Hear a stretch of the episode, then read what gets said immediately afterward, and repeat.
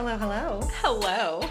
Oh my god, it's happening. It is happening. It's happening right now. Right. Live and Yeah. in person. Yes. it's so lovely to see your gorgeous face. It's so lovely to see your gorgeous face outside of a computer screen yeah, totally. in person. I'm so happy you're here. Likewise. Monique made the trek all the way to the deep, dark recesses of Brooklyn I sure did. to come visit me and dealt with the goddamn MTA, which everyone knows is a fucking nightmare. It is a fucking nightmare, and and I am someone who ex- is extraordinarily fortunate, and that where I live and most of the things I do, I can walk there. It's my favorite. and I understand that's not 99% of people who live in New York, obviously, but that is very much my almost entire New York experience. So when I do have to take the subway, I'm like, I don't understand how people do this every day. Yep. It's such a shit show. it's so frustrating. yeah. You always see some shit. You always smell something. Mm-hmm. It's not pleasant. yeah. And then the trains are like, where are you going? Fuck Because we've decided where we're not going there. Go fuck yourself. that train doesn't exist anymore, and you've been waiting 30 minutes for nothing. Yeah. Good luck with your life. Exactly. Yeah. Just, it's a constant gaslighting by the MTA. Yes, that is correct. That should be their slogan, actually. Like, like, welcome be- to the gaslighting. be very accurate. also, you're late. You're Sorry. late. We're not going to get you anywhere you want, even in the vicinity of where you're supposed to be on time. Go fuck yourself. Okay, thanks, bye. But I'm here against all odds. You are, and I'm so happy to see you. And since this is the first time I have seen you since your birthday, Mhm. I come bearing gifts for you. Oh my goodness. Amy Traden. I adore you. Let's do this one first. Okay. Oh my god, there's more than one. Stop. Okay. So I don't know if you recall when I gave Amy her birthday gift, she commented on how beautifully wrapped it was. and I was like, that's a bold faced lie. This actually is beautifully wrapped. Um, It's just really nice paper. I've used like a million pieces of tape, which uh, to me is technically like cheating when you wrap a gift. no, not at all. I don't think so. Thank you. It is beautiful. I bought yeah, Paper. I bought a three pack of uh reversible wrapping paper. So this might be way too big because I bought a medium and then when I got it I was like this is like an XL. it's wonderful. I also know how to shrink stuff. do you? Do. Amazing. Um, it's a wonder- it's a wonderful shirt that says, "If you wake up in a house that's full of smoke, don't panic. Call me, and I'll tell you a joke." I love this so much, and it's so the only thing I can offer anyone ever. That's I know. You always say that. You're like I can tell you a dick joke, like that's all I've That's got. it. And I that's can't why I was help like, you. This is perfect. Um, this is wonderful. Thank you Yes! so much. You're so welcome. And then I have this for you as well, but I realize I'm kind of an asshole and I I bought you something that's like really annoying to carry back on a train. So if you don't want to carry this back with you, I'm happy to like hold it slash deliver it to your apartment for you Oh at a later goodness. date. I was like, it was also very ambitious. Oh So, my goodness! There you go. also beautifully wrapped. I know, three pack of double sided paper was my Amazon purchase of the week. I mean, you gotta love that Prime, baby. Right? Oh my god, I'm so excited. Okay, you guys. I- Monique has like collapsed in on herself and is like clasping it to her chest as we at this very moment. I'm so excited already. Okay, like, like, seriously, no bullshit. I'm like a second away from sobbing. No, like, don't. That was not my goal at all. But I no, love you so much. No, it's so beautiful. no, it's you needed it in your life. I I knew this. When as soon as I saw it, I was like, "This is for Monique. This is yes." I know you, yes, love words and you love like words of affirmation I and keeping things so visible. much. And I knew that this was the correct gift for you. I'm like full on sobbing right now No! because, of, because of this gift. Um, we discussed this. I'm pretty sure in an episode. We totally did, yeah. We did, and uh, we were talking about our love affair with Ted Lasso, and that in episode one, I believe, of this season, there's this really beautiful monologue uh, by very sexy Roy Kent. Oh, yes. Oh, God, where he talks about a woman's like romantic interest. And that he's fine, and he says, "Don't you dare settle for fine." So she got me this gorgeous framed print that says "Don't you dare settle for fine," and I'm sobbing. And it's so beautiful, and I love you so much. I love you so much. I am so happy you love it. I I knew it was for you. I saw it and it's so perfect. And now I'm like, I'm getting a little teary too. So I adore you so much. And don't you dare settle for fine. You're amazing.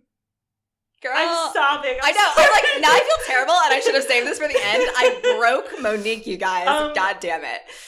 This is so beautiful. Thank you so much. I love you so much. I love you so much. I hope you have somewhere to hang it. That was like my one fear. I was like, I'm like gonna give her something that she's gonna be like, I have literally nowhere to put this in my apartment, and now I oh, have to like, I'm like find if, a thing. if I have to 86 some shit, I don't give a fuck. Yay! Like this has to be prominently displayed. Ugh. I knew it was for you. Nothing has ever spoken to me more and like screamed Monique than when I saw this. So I mean, I consider myself to be a really thoughtful and good gift giver. you fucking are, girl. You fucking nail it every time. This is like one of the best gifts I've ever received in my life. Her Right. saying that genuinely just gave me full body chills. Like that is so sweet because I know from like one amazing gift giver to another, like that means so Yes. much to Yeah. like get the gift giver Yeah. their thing that they're like, holy fuck. I'm also pretty certain I've never sobbed at getting a gift. and then had all of you lovely folk to listen to it live.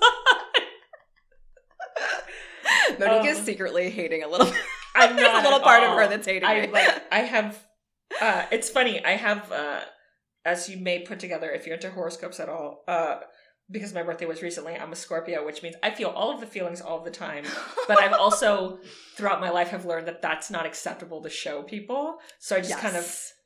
Keep it very uh, bottled up so I can come across as exceedingly cold. Yes. Uh, I think that's part of why we get along so well.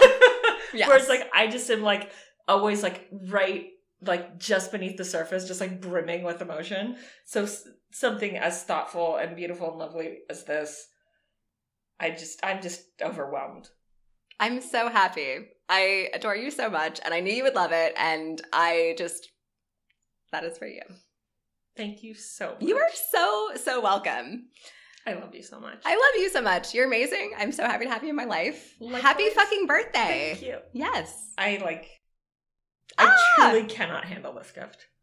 I'm sorry. I'm like giddy, you guys. I like might end the episode right here. Like, we're good. We nailed it. Like, Guys, this is another fucking horror podcast. Follow us on the gram.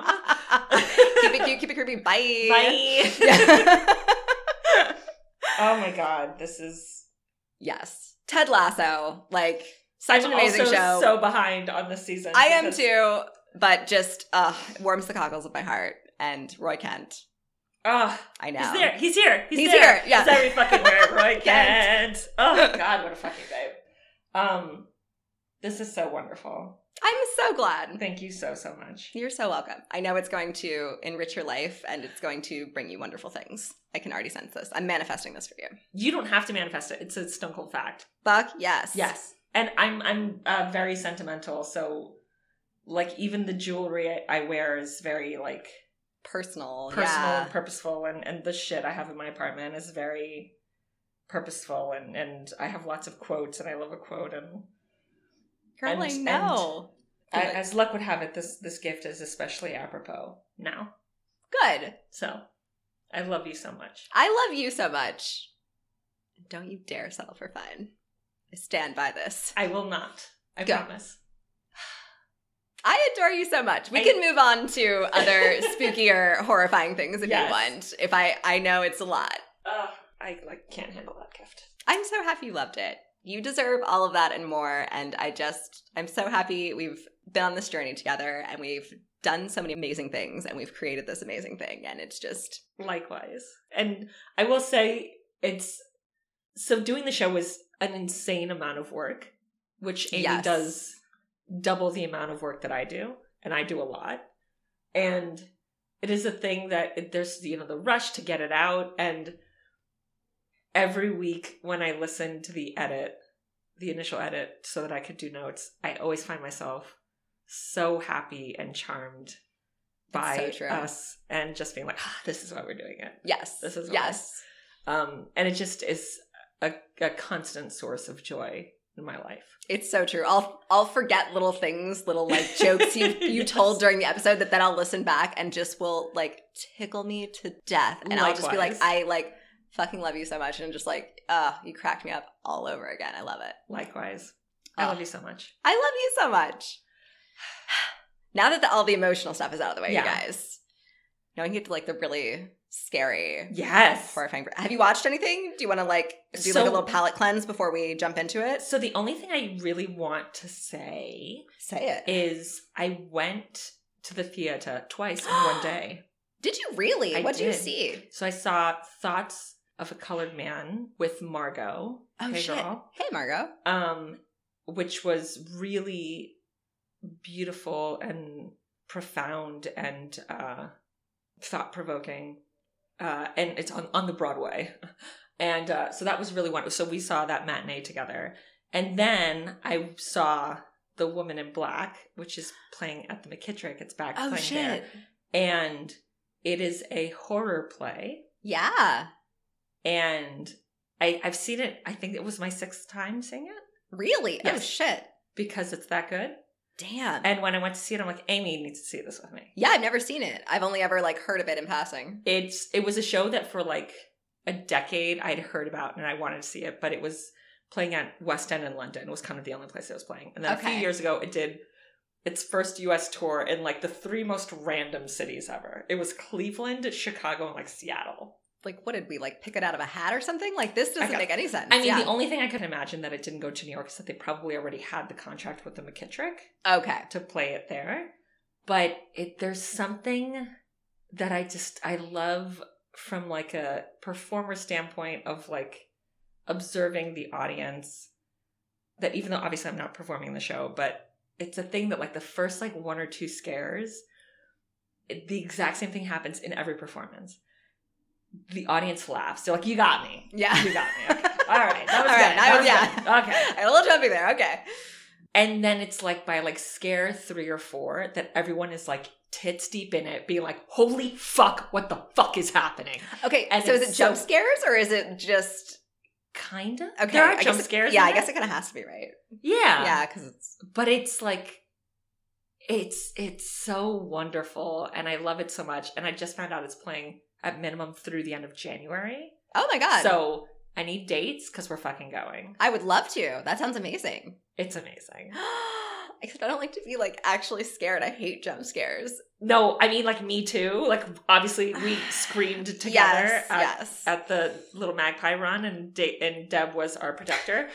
But Deb. Deb, is Deb coming to the show with us? That's what I need to know. girl, I'm into it. You're invited officially, Deb, because I need you. Let I need know. Um, it's so good, and and it's that thing because it's so well done. You get en- enveloped into the story, and then a thing happens. You're like, fuck. Oh! Yeah, Oh, I love that. that's so good. Am I just making a thing up now, or did uh, Daniel Radcliffe Yes, in the in a movie? yes. Okay, The movie's the not movie as version good. Okay, because the play is essentially two characters retelling an incident so they are doing all of the other characters it's two actors playing multiple Gotcha. characters gotcha, gotcha. and it's just fucking wonderful and i remember because i heard about it from my ex ages ago that he had gone to london for like a semester abroad and had seen the show and he's like oh, i got like super scared watching a play and i was like what Okay, the fuck are you What- is wrong with you? Yeah, that I'm like what? And then i saw it uh i it, when i found out it was touring i went to chicago with donna. Hey girl. And uh donna's originally from chicago and she had her two nieces come who's like my, who are my age. Okay. and I know whenever somebody says niece, I always picture like nine year olds. yeah of course. Yeah, absolutely. Um like she's thirty two. Like no literally yeah. like she's married and just had a baby. Uh and it was like us clutching each other like screaming in this theater and when i saw it it was so wonderful that i saw the matinee the next day so i saw it twice in 24 Really? it's fucking that really says something. Okay, yeah damn. yeah so we gotta go Okay, I'll go, but you have to tell me when stuff can. You have to like maybe warn me when things are gonna jump. no i can't do that i'll just i'll just hold your hand the whole time Okay, it's fine. and then I will buy I you might- drinks before. Oh, before the show and at intermission, and they give you like free shots of Jameson at the top. oh, so you know they give you free shots. That's how scary it is. They're like, here, you need this. you like need this girl. like Little take the edge off. Liquid courage. Yeah. Absolutely, Oh shit. it's so good. All right, I'm in. I I'm willing it. to be scared for the evening. I will. uh Monique's face is not reassuring in any way, shape, or form. She's rubbing her hands together. It's it's slightly maniacal, I think. It's so good. All right. I'm excited. I would never put you through something that I couldn't go through, and I'm a fucking baby. I would say the fact that you've gone through it six times gives me Yeah. a little bit of Yeah. comfort. And it's one of those things like I can obviously I'm gonna survive a jump scare. I just don't play. like it. It's far away. Just It's don't like people You're to just see me be thing. scared and looks startled. No, nobody else does. That's why they laugh the first two scares. oh my god, yeah. And then everyone is like, and I'm like, I love this so much. Oh, it's so good. It's so good. I bet it's so much more fun too when you obviously like know what's gonna happen, so you can watch everyone's reaction to it. I love that was the thing with uh, Hereditary. Oh, I saw it yeah. twice in the theater, and semi spoiler if if you're listening to this and you haven't seen it, it's it's not really going to mean anything to you. But the scene where she's like in the top corner, Oh my god. that the second time I saw it, I loved how like hearing when the different people, People the like realized, it, yeah, like and I just yeah, love that uh, very visceral reaction. Um, I think it's just really fucking cool, and I think that's what makes things like horror and comedy really amazing because it's like immediate. It's very visceral. It's fuck. It's like the the joke is you know the joke is funny immediately, and you know if the thing is scary immediately. There's not like well let's go and write a fucking kind of, dissertation yeah. on like how I felt about the English patient or whatever the fuck. You know, and I just that's really interesting. I kind of never Yeah. like, looked at it like that. I mean, because I I always was one I because there's this like intersection between comedy and horror, and you see that people who are really big comedy fans tend to be really big horror, Horror fans. fans, and I was yeah. like, why is that? And my guess, which could be wrong because what the fuck do I know, is that it is that immediate cathartic release with both. yeah, The joke is funny, the thing is scary. Immediate, and you immediately release, like yes, when the thing happens. It's not like I need to go and contemplate my life afterwards or like what did that mean? It's like no, immediately you have a very visceral reaction. That's funny, that's scary. And I think it's like two sides of the same coin. totally. Yeah. Yeah. that makes a lot of sense. I never thought of it like that, but I love that. Yeah, and as someone very who perceptive. considers herself more of a comedic actor, although my CV would not suggest that because as soon as you cry in one as soon as you do one fucking Shakespeare tragedy, everyone's like, you can cry in the room, right? Great. and like that's fine and you know, lovely, whatever. But I like I like the immediate like I know I know how I'm doing immediately. Yes, Like I know that that joke bombed or I know it went well. And then I think it's a similar thing with the horror of like the just it's very immediate and visceral and I just love that and think it's really fucking cool. yeah, I love that too. Yeah. Girl, date night. It's fucking happening. I'm so excited. Okay, I'm in. I'm officially. On I will hold your hand Accepting. for all of okay. Okay. My palms get really sweaty, so I feel really bad for you. But Me too. It's okay. fine. It's Amazing. Well, since I was talking about spookiness, do you have any spookiness to just I've got a little. Go right into. I could, yeah, I could, I could just like slip into some spookiness, like right now. Yes. Give me a minute while I Oh, slip into something a little spookier. To like actually officially introduce the show. Oh yeah, Because we like faked it. we faking it. Yeah, This is another fucking horror podcast. I'm Monique Sanchez, I'm Amy Trayton. Also known as the best podcast partner in the fucking world. Hey, girl, you too. Ditto. Same, same. Dynamic duo. All right. Um. Okay. So I always play this game with myself every time I have the paranormal story, which is the game of how long has it been since Amy has done an alien slash UFO Yeah. story. And I feel like I went all of October without doing one because I was didn't. like, we need like spooky ghosts and stuff. Ghost children, apparently. Yeah, Which was the theme. ghost children and like imaginary friends and terrifying Oh demon God. demon children. Uh my like one alien Halloween thing was my Halloween costume, obviously. I Uh, mean, and you broke Halloween. I did. I tried. Oh, I'm sorry. We need to take a fucking second Oh, wait, before we do? before we Oh, shit. continue. What happened? Um, I was talking to one of my regulars, Jamie, Yes. and I mentioned you, and I was like, "Oh, my podcast partner was at the party," and she goes, "Who was she?" And I go, "She was Ripley, and her boyfriend was the alien." And she was like, "Shut the fuck up." She's like, "I spent all night looking at her. She's so fucking beautiful." Stop I can't it. handle it. She looks like Scarlett Johansson. Oh my I'm sure God. she gets that a lot. I'm like, she does. Facts. I will never not take it. I love it every single time. Don't stop telling me. It's amazing. And she was like, I'm not even like bi, but like girl. Girl. Girl. So You just, just saying. I loved this story. I'm so happy you stopped everything to tell me the story. I'm like It needed to be told. I'm like giddy again. I'm like I'm on a roller coaster right now, you guys. Oh my gosh, I'm like blushing. Hey Jamie. hey girl. What's up? Alien it up, baby. I love it. I have- no no complaints about that. All right, so it's been long enough. I felt that I could safely do a alien slash UFO story, um, and I decided to go back to Storm's request for a British oh Columbia shit! themed paranormal story. Storm girl, looking at you. Damn, I try. I try to check the boxes. I did not forget about you, girl. I know it's been a few weeks. This is so exciting. It was very exciting. This is one I stumbled across when I was doing research for the other one, and I was like, this one's good too, but I'm going to save it. Yeah. So, sources the show Alien Mysteries, Episode 3, Corina, Mm. CTVnews.com, UFOinsight.com, howsandwhys.com, and the YouTube video, A Canadian UFO Abduction Story with author Corina Saebels, an interview with John Kelly of The Secret Message Report. Oh shit. So, while Corina Saebels was born in Belgium in Brussels, her parents moved her to Quebec when she was just two weeks old. She grew up in Canada, and after her mom died, was raised by her father. She got married and had a couple of kids, but her husband and her eventually split up. Wanting a better life for her kids, Corina decided to move to Aldergrove, a small working class town in British Columbia, Mm. which, fun fact, is where they filmed the show Bates Motel. Oh shit! Yep. I love Bates Motel. Right? I, I didn't finish the last season because sometimes I'm really bad at that.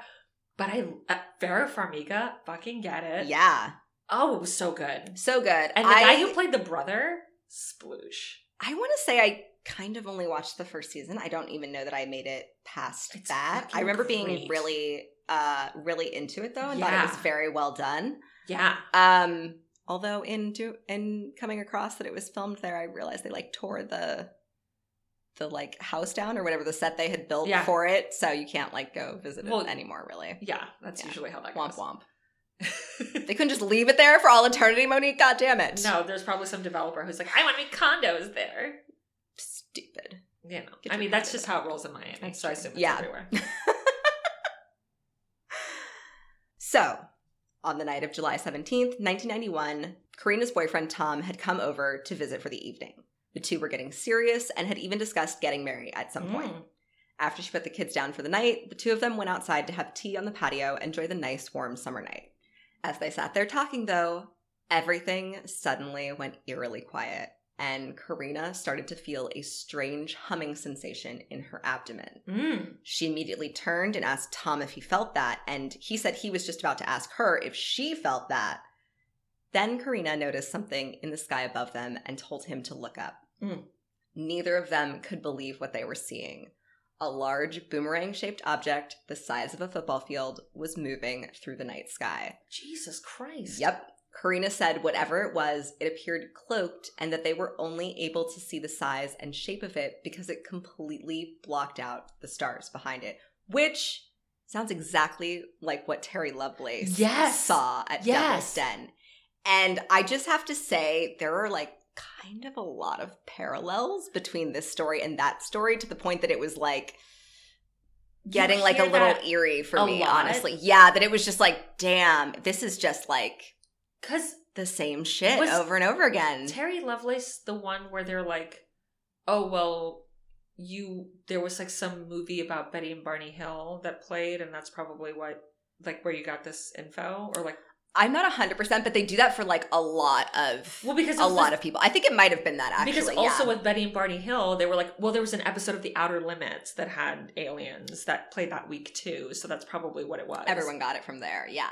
It's like, or like, they really think this thing happened though. Yeah. And I like I fucking lived on the Outer Limits and on fucking Twilight Zone, and I was never like, they're like little men in my room. You know what I mean? Like, and no one has ever like made bank from being like, I was abducted by aliens. No. Everyone is like teased Yes. and they're like their life is fucked up for the rest of their life. Yeah, and they have like fucking PTSD, like serious PTSD Yeah, like, from I this can't shit. leave the house. Yeah, so a lot of them like can't sleep and shit. This isn't some like Zak Bagans bullshit where they're like, No, I was possessed. Come at me, bro. Yeah, Come to my fucking haunted no. museum in Fuck Las Vegas. no. Fuck you. Yeah, he's just trying to make fucking money, and he's a fucking Exactly. asshole. Yeah, and I know they always like chalk it up to like, oh, they saw something, read something, whatever. Corina says like that was never an interest for her. She like didn't Yeah. watch sci-fi, didn't like read stuff about this. Like this was not something that was like ever a big Mhm. part of her life or anything she was ever interested in Yeah. at all.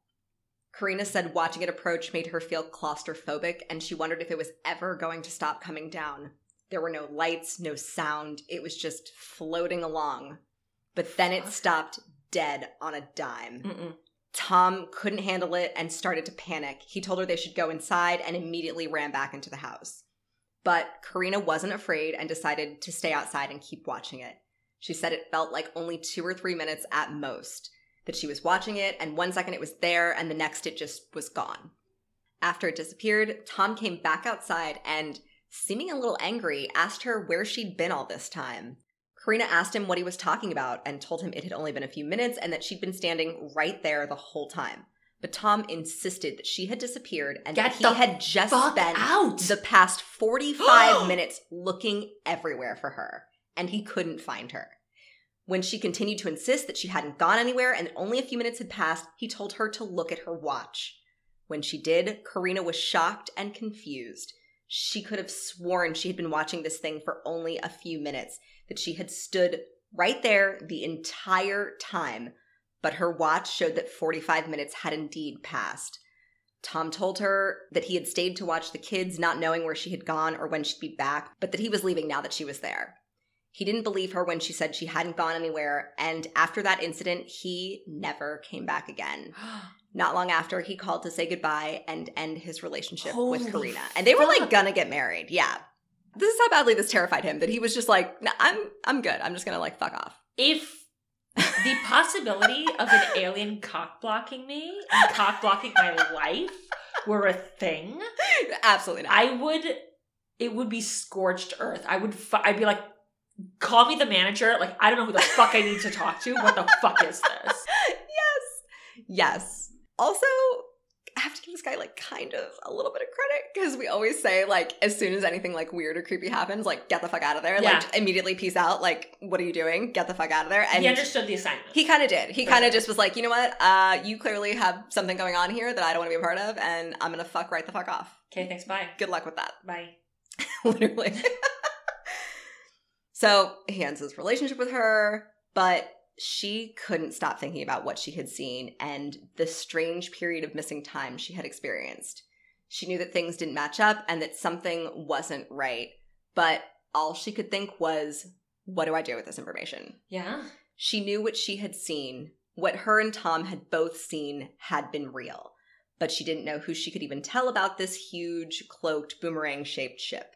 She didn't want to be ridiculed, but knew that that was the likeliest possibility. Right. Of course. Eventually, she decided to contact the planetarium in Vancouver and ask if they had had any calls on the night of the 17th, Oh, reporting that's so fucking smart. so smart. I know when she said that, I was like, all right, I wouldn't have even thought of that. I No, I'd be like, well, I saw a thing. I'm just gonna pretend like I didn't and let it fester in me for the rest of my fucking life. bury that the way a. Cuban does. like, can I get a just- drink to to drown that in too, and then please? just have it come out in moments of rage. Yeah. You're be like, what the fuck is this? like, sorry, We're I was actually cosmos. yeah, sorry, I actually like saw a UFO. I was like abducted, so it just comes out of me sometimes. Who you calling a psycho? Don't worry about it. So she calls the planetarium and asked if they had had anyone report anything strange in the sky. They said no, but told her they'd put her in contact with UFO BC, a UFO investigation organization who might be able to help her. Mhm. After telling them her story, they agreed to take Corina's case and told her that there were about 15 other UFO reports that night. Get the fuck out. Yep. It's not to get the fuck out. Of course they're. Of course, eight of which were for a large boomerang shaped craft. To Corina, this just further confirmed that what she and Tom had seen that night was real. Despite this confirmation of her experience, she said she still didn't know what to believe, though, and isn't sure what happened during those 45 minutes of missing time where she was unaccounted for. The strange experience made her remember something similar that had happened as a child. But she said she didn't really know what name to put to it or how to explain it at the time. Mm.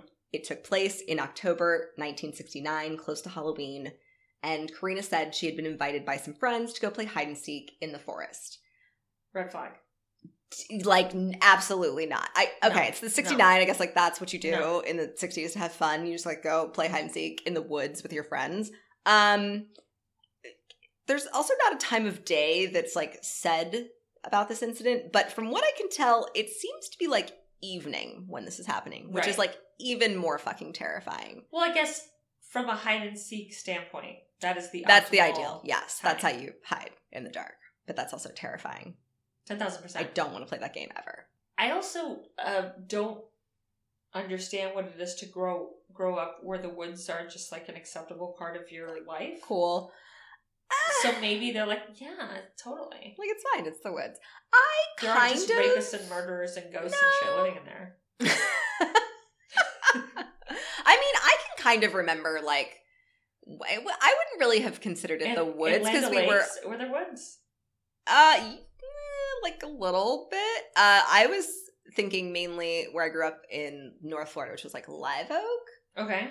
So kind of, but usually you'd like it'd be like kind of against somebody's like yard or property. So you'd like so walk like backyard. Yeah, you'd like walk from their yard, and usually there'd be like a little path or whatever, and you'd like walk through the pine trees, and there might be like a little pond back there or something, and then you'd like turn around and come back. I would never go at night, certainly not. No. Like it was always like the middle of the day, and like the scariest thing was just that there were like fucking spiders everywhere, and I just like didn't like spiders.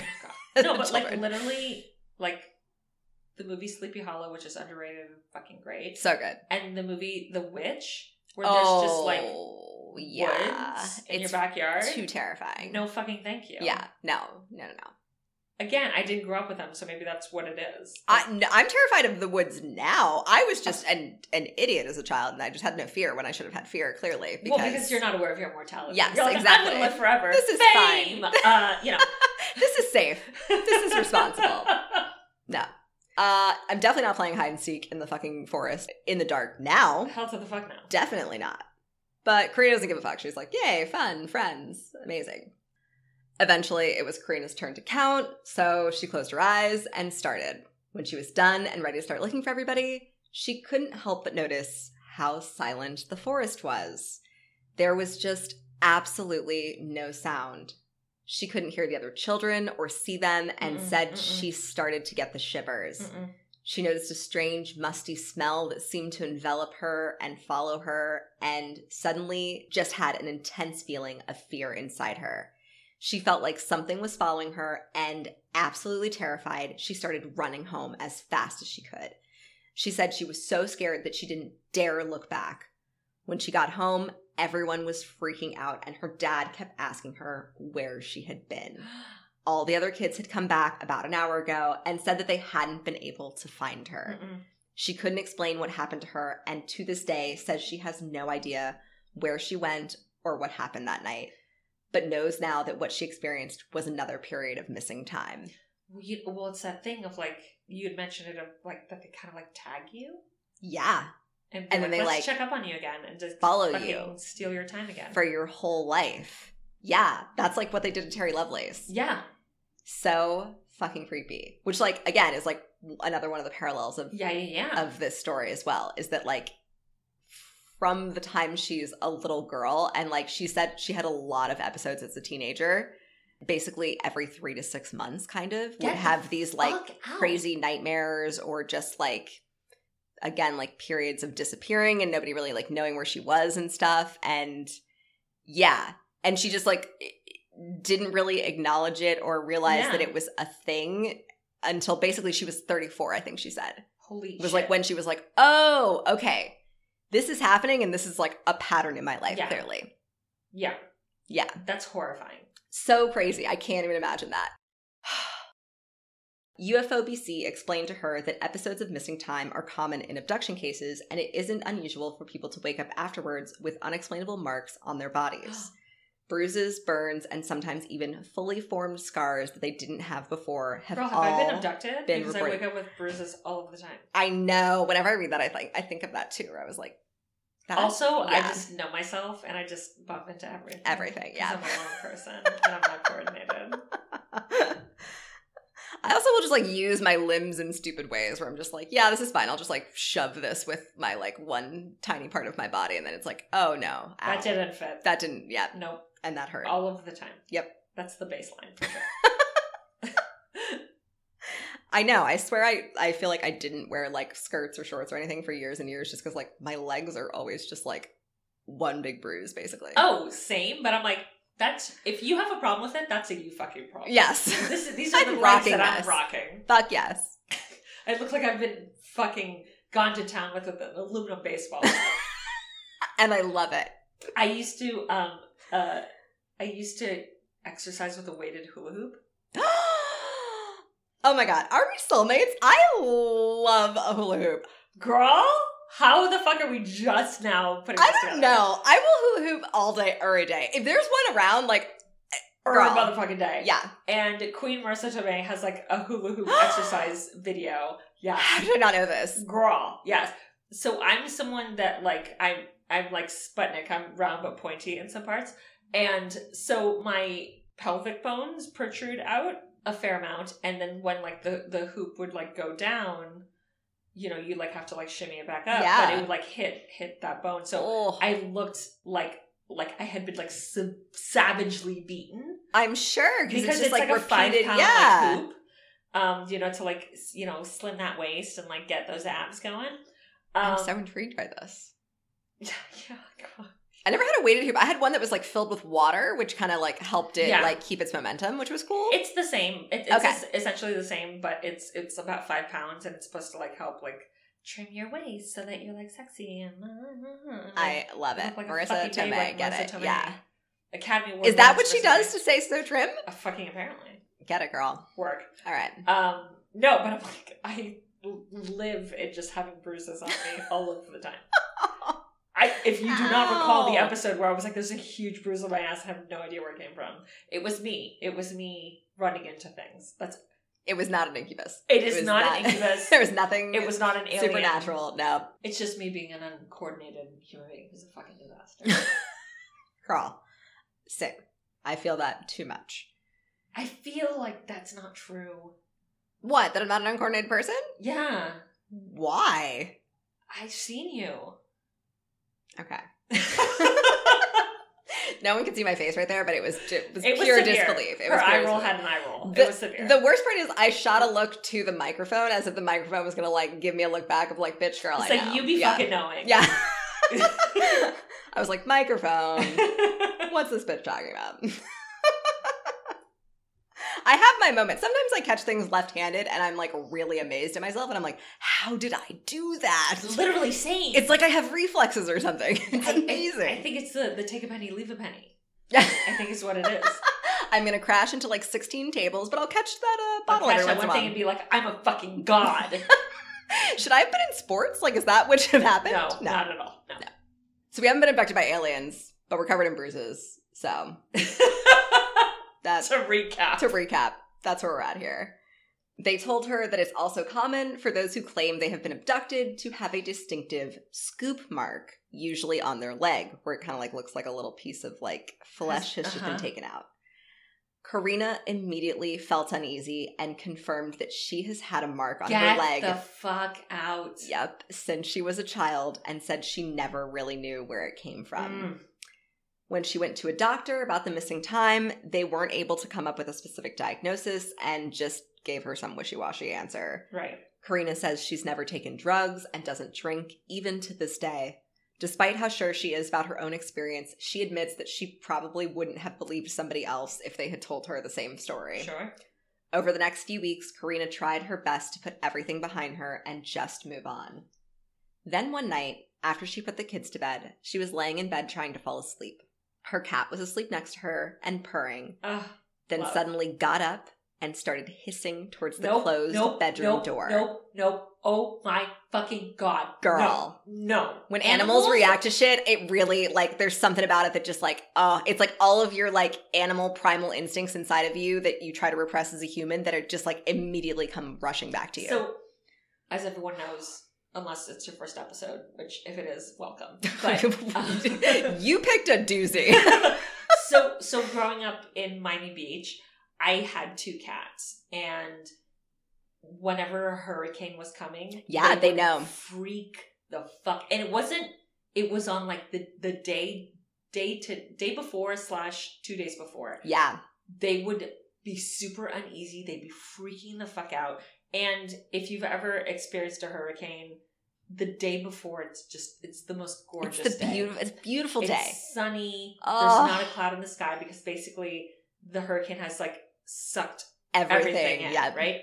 And then like when you see that, you're like, oh, we're fucked. Yeah. And but you would look at the animals and they would be freaking the fuck out. Yep. Because and I was like, I don't know if it's just like the barometric pressure that they're they're very sensitive and they you know th- there's clearly a situation where they feel things that we are not able to as a species. Yeah. So when it's shit like that, I'm like, I don't know what the fuck it is you're You know something I don't. I you know something I don't, Mhm. and I like. I'm not like Tat. Why are you being so silly? I'm like, what Stop the it. Yeah. fuck are you seeing? Do I need to call nine one one? Yes. What is happening? Yes. Yes. Basically, this cat is Jonesy from Alien, and it's trying to like Yes. a bitch no. Yeah. Yeah. Like, Absolutely. hi. Yeah, it's right there behind the door, by the way. Yeah. BT Dubs. So it's doing the whole scared cat thing, back arched, fur standing on end. When Corina went to check the hall, she saw a being standing in the hallway. She said it was about three feet tall and grayish in color, with a pear shaped head and two huge black eyes. Mm-mm. Of course. Of course. The grays, classic. Boom. She was terrified and said there was a feeling, a sense that she had seen him before. Ugh! Which again, that was a Terry Lovelace thing too, where he was Yes. like, I fucking know this bitch. Like, I'm sorry. I have we met Hi, before? you're wearing a different hat, but I think I know you. It's like the Samantha Jones from Sex and the City, sexual icon, where she's like, "Have we slept together?" Hey, What's up? I think He's I like- think you took me to your ship. It's like, um, yeah, I thought that was like kind of like the kinky game we were playing.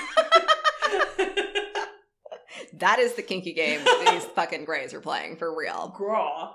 She said, quote, I could see its image like it would be there and then its image would appear in front of it and in front of it and in front of it. I don't know how else to describe it. It was kind of floating into the room, end quote. Then Corina watched in horror as the being went into her daughter's bedroom. she ran in after it, terrified for her child, but there was nothing there, and her daughter was still sound asleep in her bed. Corina told herself she just had a bad dream and forced herself to try to go back to sleep. But like, so, Yes. okay, I'm someone who doesn't recall their dreams very often. But when I do, there is a very marked difference between the like, that's my mom, but it's Demi Moore actually, but like in the dream, Yes. actually is my mom, and the dreams that feel very real. I've had like maybe maybe a handful of dreams that I was like, no, my grandfather was here. Crazy. Like I, it's happened like once, but like my my mom and my brother have had them very severely of like Specifically your grandfather, yes right? that it was like wow. it, Like him appearing here, to that, like, yeah. his voice was so clear it was he was here and you could like tell the difference between those two of like I was in my house but it wasn't my house and you, like yeah, yes, dreams oh, yeah. you know like, you're like but I was like in Arizona and you're like what the fuck but I know? knew somehow, yeah. And And I'd been there before, yeah. and it's not till afterwards that you analyze it and you're like what the fuck so to me the fact that while i understand you could it, it's more convenient for your life to be like this is a dream Yeah. but when you like start thinking about it and you're like there's not really those things that are weird Yeah. that that place it as a dream that didn't happen yes. Like they're weird for sure. but you're not it's not like but i'm in like a field and like iceland you know like yeah. you know what i mean Or like he was my boyfriend, but he looked like Leonardo DiCaprio and like Right, but I like I totally knew who he was. but like girl i mean who wouldn't but Yeah. we can all dream, it's fine. girl So yeah, I couldn't I couldn't do that. Just be like, eh, it's a bad dream. Yeah, whatever. no No. The next morning, while they were eating breakfast, Corina's daughter told her, no, no. Oh my god. Oh my god. Okay. quote, Sorry. the little white ghost came to see me last night, end quote. I know, girl. I am literally gripping the armrests of this chair with my life like I'm on a fucking roller coaster. I know. Can you imagine? I cannot. I'd be like, okay. Again, I'd be like, we're calling your grandmother. You're going to stay indefinitely. Yes. Thank you. I kind of love that in her like childlike brain that she was like, I don't understand what aliens are, so just ghosts. That's ghost. that's that's more palatable for my I've little girl brain. I know yeah, what the fuck. I know what's up. Aliens don't be ridiculous. Ghost, sure. Omni. That's Thanks. that's literally my entire Right? Yeah. aliens. Poppycock. Ghost. Here for it all day. yes, one hundred percent. Oh my god, we are literally like two sides of the same coin. I am the exact opposite of that. so yes, great. this is amazing. Corina's daughter said, quote, they scare me, but it's okay. They just look weird. They have big heads. Oh my god. End quote. Mm-mm. Shocked by what her daughter was saying, she was even more unnerved when her son confessed that he had seen something go into his sister's room the night before. Get the fuck out. Okay, so we have three people. Three people, yes. And he apologized for not saying something sooner, but said he had been scared of them. Corina's daughter said that the little white ghosts were okay. She just didn't like the pumpkin head man. And Corina's like, Excuse me, what? what the fuck? Who's the Okay. pumpkin head man? Hi? Her daughter said, he said that he's the doctor. I'm really scared of him because he hurts me.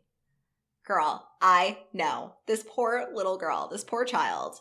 Okay, hashtag not a mother, but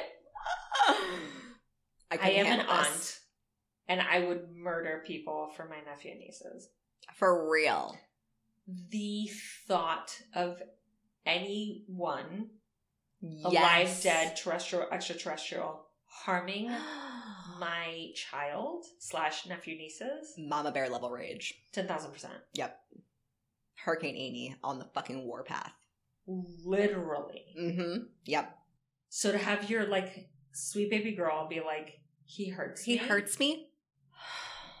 One, But again, like, what can you do? Thousand pieces. Yes. Two, who do I need to rage at? Yes. Also, what can Three, what the fuck what do you you do? do? Yes. Yes.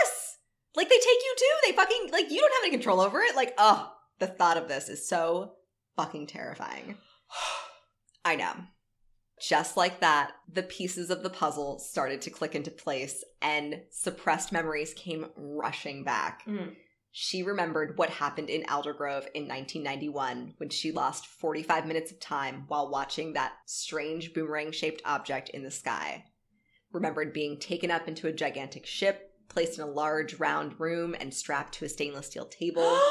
There was a weird smell to the room, and the room itself was very cold and dimly lit. She remembered watching as a being approached her on the left. It was tall with a large head, large black almond shaped eyes, and thin limbs. She said it had a very bony structure, which gave it almost like a textured appearance. hmm. Then she remembered hearing clearly in her mind, I'm the doctor. Memories of another room surfaced as well. The doctor wasn't in there this time, but Corina wasn't alone. Along the wall, she saw hundreds of aquariums. Get All of them, again, Terry Lovelace. fucking Terry shit. Lovelace, again, like the parallels were like a little too eerie in this one, where I was like, this actually is like starting to freak me out a little bit. Not gonna lie. All of them filled with human alien fetuses. Corina said, quote, I will never forget that as long as I live, end quote. She had the sudden realization that whatever these beings were, they were implanting women, then coming back later and removing the fetuses. Oh, Jaw is on the floor. girl, I know. And Dr. David Jacobs said, quote, this is what virtually all women say, and the goal is the production of these hybrid human looking beings, a cross between an alien and a human, end quote. With this terrifying realization, certain things in Corina's life started to make more sense, and she started to believe that her mother had gone through this as well. Corina, The fuck? Yep. Her and her mom both had always seemed to have female type problems. They both had experienced numerous miscarriages over the years, Get but the fuck out. yep, but Corina said that she would never actually like see anything. Uh-huh. She would just kind of have like all of the symptoms of being pregnant for like three to four months, and then all of a sudden, like, wouldn't have anything and would be totally fine. The fuck out. Yep. Is this fucking something I have to be worried about now? Uh, kind of terrifying because Corina even said that she remembered when she was a teenager waking up with a severe pain in her navel and seeing blood in her belly button. When she cleaned it out, she said she saw what looked like a needle mark in her belly button, which, like, oh my god. what the fuck? Yeah.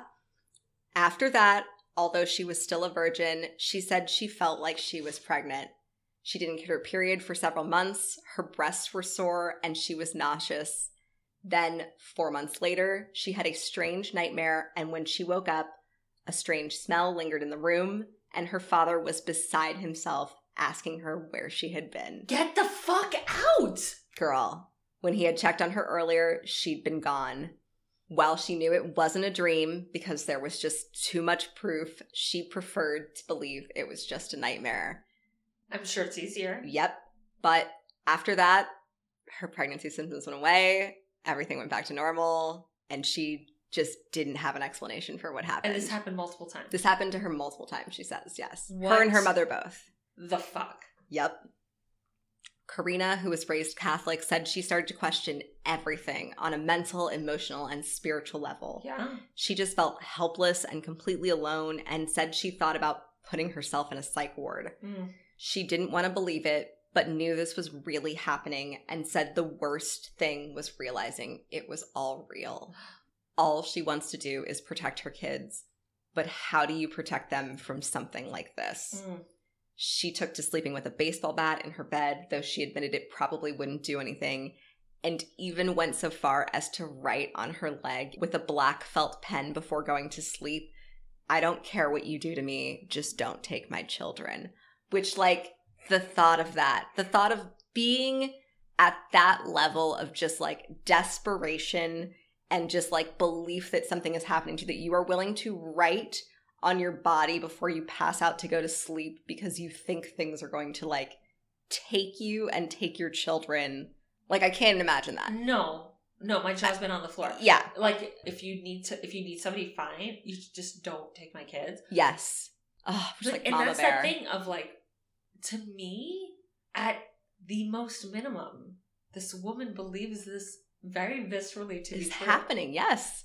That she thinks someone is taking her children. Something is, is might be taking her children. Yes. That she needs to write it on herself. Yes. That is not insignificant. No, I don't think so. Certainly not. I've never been like, you know, I've never been at that level about anything. take the cannoli about No. anything. Absolutely. I fucking love you too. I love you. But that's the thing I keep coming back to with all of these store these alien abduction stories of at the most minimum, these people very seriously believe that this thing is happening to them. yes. And I can't imagine why they would think that unless Something, Something was happening. happening. to them. Yes. and it could be that it's not aliens. What we think it is. Yeah. but there is something happening and and and again as you were mentioning there are patterns that keep coming up Yes. That, like, okay, if this isn't what's actually happening, this isn't reality, then why are these patterns manifesting in this way, mm-hmm. in this, like, narrative? yeah exactly Because eh, otherwise, like, it doesn't make sense. no Still fearing for her children, especially her daughter, Corina said she just woke up one day and suddenly decided to move. They ended up relocating to Kelowna, British Columbia, and for the next 12 years lived a peaceful life. But on July 27th, 2003, that illusion of a peaceful life was destroyed, and Corina was dragged right back to the terrifying reality she thought she had escaped 12 years ago. Mm-mm. On that night, around midnight, Corina was hanging out with a girlfriend of hers who had come up from Vancouver to visit. They had gone out for the night, and on the drive back, her friend suggested they should go stargazing, which Corina had always loved. sure of course That night, though, she wasn't feeling up to it, Mm-mm. but her friend was insistent, so she finally agreed, and they drove out somewhere where there weren't any streetlights. The moon wasn't visible, and it was very dark out, but Corina had a heavy duty flashlight with her, so they could check for bears and cougars. When they looked up at the stars, they both immediately saw three strange neon green pinpoints of light in the sky. Hmm. The lights maintained a triangular pattern and moved together so fast it was unbelievable. Corina felt something watching them, so she turned the flashlight on and shined it into the woods behind them. Both of them saw five sets of eyes looking at them. When she what first the fuck? Yep. When she first saw the eyes staring back at them, she thought, oh, those must be deer. Then she said, quote, once you really look, your brain takes it in, end quote. And Corina immediately recognized the beings that had taken her so many times before. She tried to yell, but she said she was so scared that absolutely no sound would come out. She tried to tell her friend to get in the car and started running towards her door, but they both struggled as everything went into slow motion. Corina said it was like trying to move through quicksand, but they eventually made it inside the car. Hmm. Corina tried turning the ignition, but the car just wouldn't start. Suddenly, all the vehicle and by the way, like the windows are down and they can't put the windows up because they're electric windows like until they turn the car on. So literally, they like think these things are chasing them and they get in the car, but the windows are like still open. So Oh my god. fucking terrifying. Yeah. Suddenly, all the vehicle's electronics went crazy and the engine finally started. They sped away, but both said they still had the strangest feeling of electricity running through their bodies. When they noticed the clock on the dash was 30 minutes off, Get the fuck out. they froze. I know, the fucking missing time gets me every time. Mhm. They had only been out of the car for a few minutes, but somehow had lost half an hour that neither of them could recall. They continued back to the house thinking they were in the clear, but the neon green ball appeared again. It was low in the sky and it would move, then stop several times in succession, and they realized it was following them. Corina was afraid to drive back home and thought she would be bringing it straight to her children, basically. She eventually stopped the car with the engine running, and as soon as she did, the light approached at rapid speed until it was directly above their vehicle. Mm-mm. She sped away again, this time driving into an orchard and parking the car in the trees. She cut the engine and the headlights and hoped they had lost whatever was following them. They sat quietly for several minutes until Corina's friend pointed out the front window of the car at all three of the green lights approaching them. Get the fuck out. They hovered together overhead, moving in unison until they finally separated. Corina rushed home, wanting to make sure her daughter was safe, and was relieved to find her sleeping in her bed when they got there.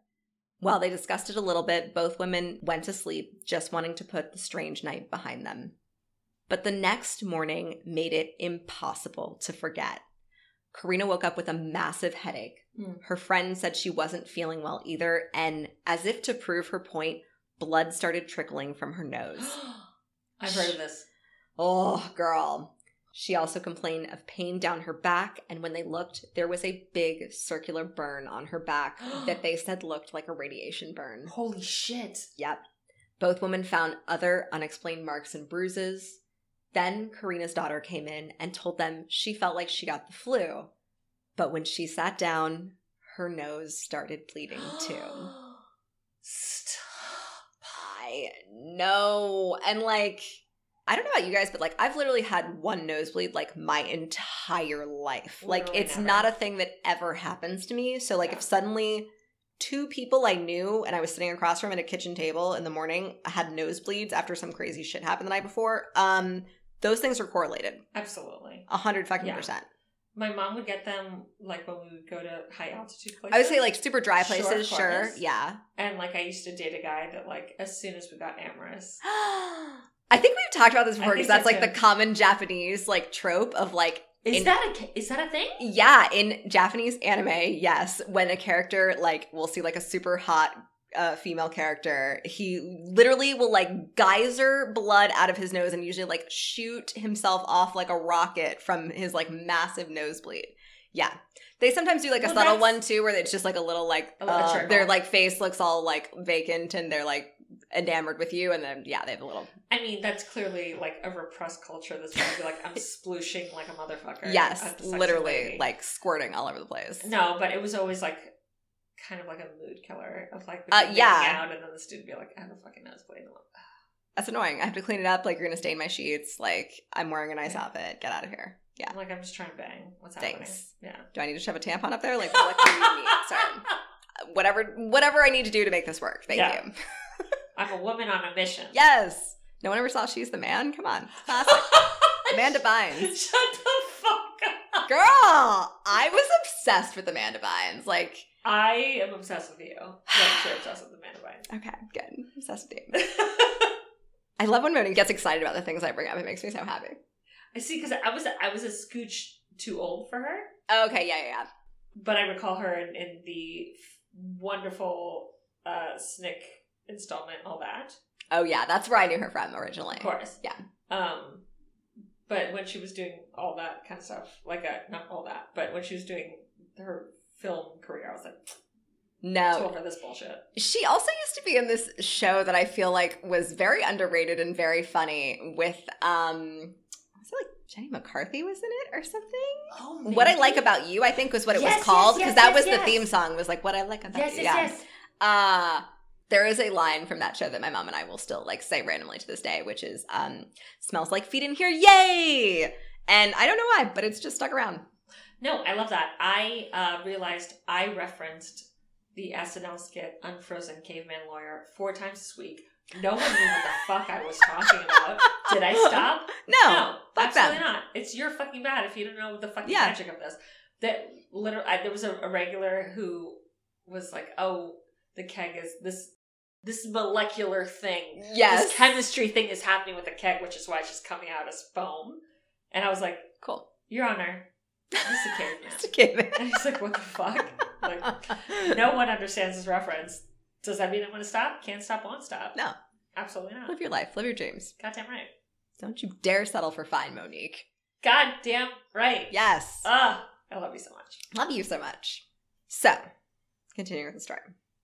It was then that Corina realized she would never be able to escape this and that there's nothing that she could do to stop these things from coming back Mm. and hurting her family. Jesus. She doesn't believe they'll kill her. Take her again, maybe, but not kill her. But to her, it's clear that they're in control and they can do whatever they want. Mhm. She said, quote, I hate putting it this way, but really this is what it feels like, you know? Every time they come, it's like you have your spirit, your mind, and your body raped over and over and over again. But there's no one you can go to, no one who will listen to you, who's Mm. going to believe you, and they don't understand it.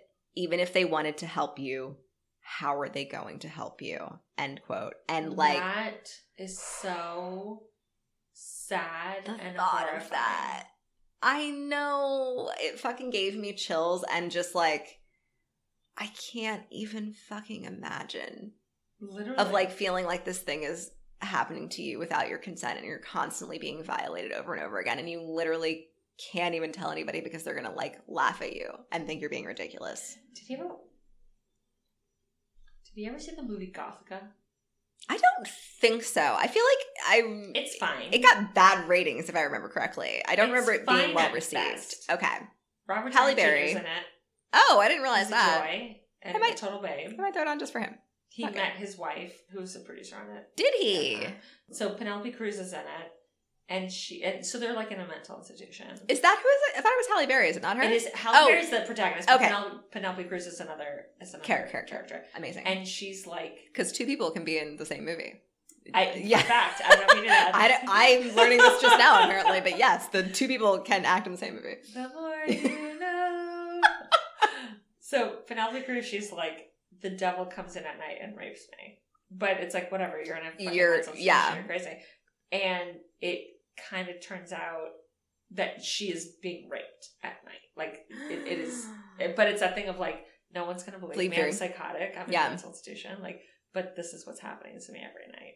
and I have to live with this, and I have to live with the knowledge that I have to live with this without being And able being- to tell anybody. And knowing yes. that no one's gonna believe me. Yes, I can't imagine. it's it's horrifying. Like it, I've like had back to back chills like three times in a row since we started talking about this because it's really the thought of it haunts me. Honestly, Mm-hmm.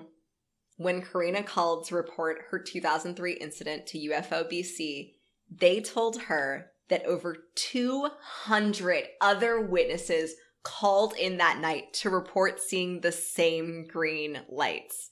200! Girl, Wild. that is wild. That's like next level. But she's totally making it up. It's like bullshit, obviously. Eh. For all of the money. For all the money she's getting, she's yeah. getting. Corina said she's not here to try and prove or make people believe that these beings are real and that this stuff really happened, but continues to share her story to help others out there who have had similar experiences know that they aren't alone. mm. She advises other abductees to let go of the fear, saying you can't let this consume you because if you do, you won't survive. While what Corina went through is terrifying, she tries to look on the bright side of things, saying, quote, they do take you, but you always come back, end quote.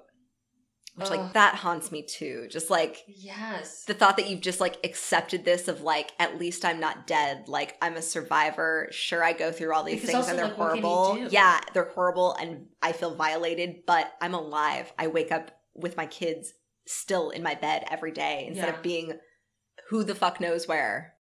Oh, girl. Corina published a book in 2007 about her experiences called The Collectors. In it, she details how these beings have seemingly watched and followed her and her family her whole life. She doesn't know why they've followed her and keep coming back, but she believes her mother went through the same thing, Hmm. which apparently going generation to generation is another like common trend of abductees, Oh. apparently, which I had not heard of before. Hmm. Corina has also been forced to watch as both her children and her grandchildren continue to be affected. Hmm. She has photos of a triangular shaped radiation burn that appeared on her son's back. And one time, her and her children all woke up with blood in their urine and a sulfur smell on their hands they What couldn't get rid of. Yep. She even tells this crazy story where, like, she blew her nose one time and this, like, thin neon blue piece of string, like, came out of her nose. And she was like, that's really weird.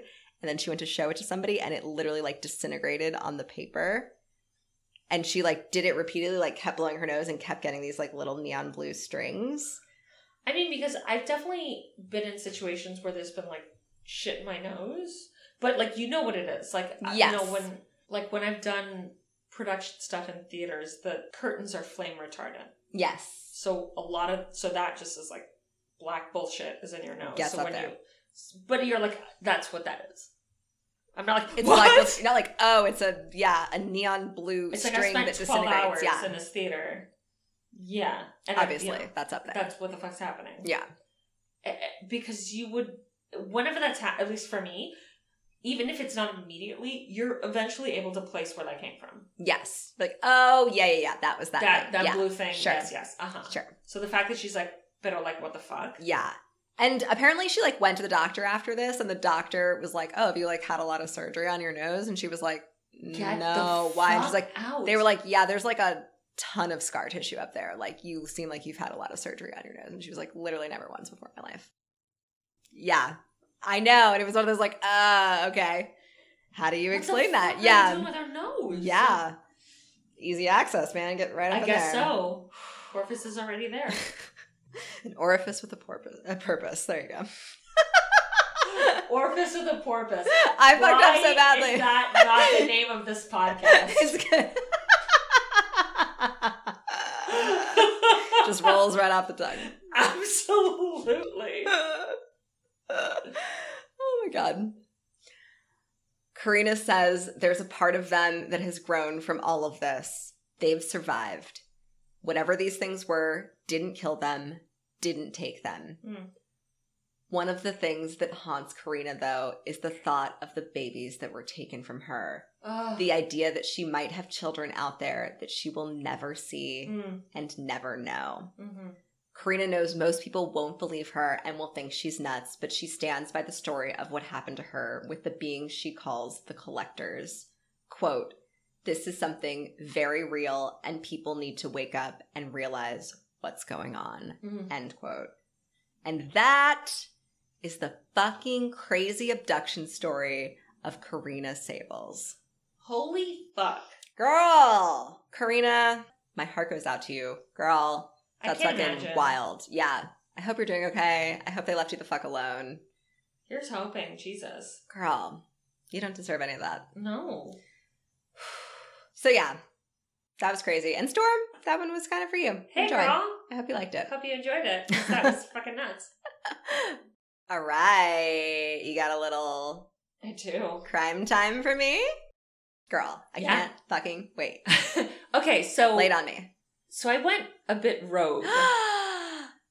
yes.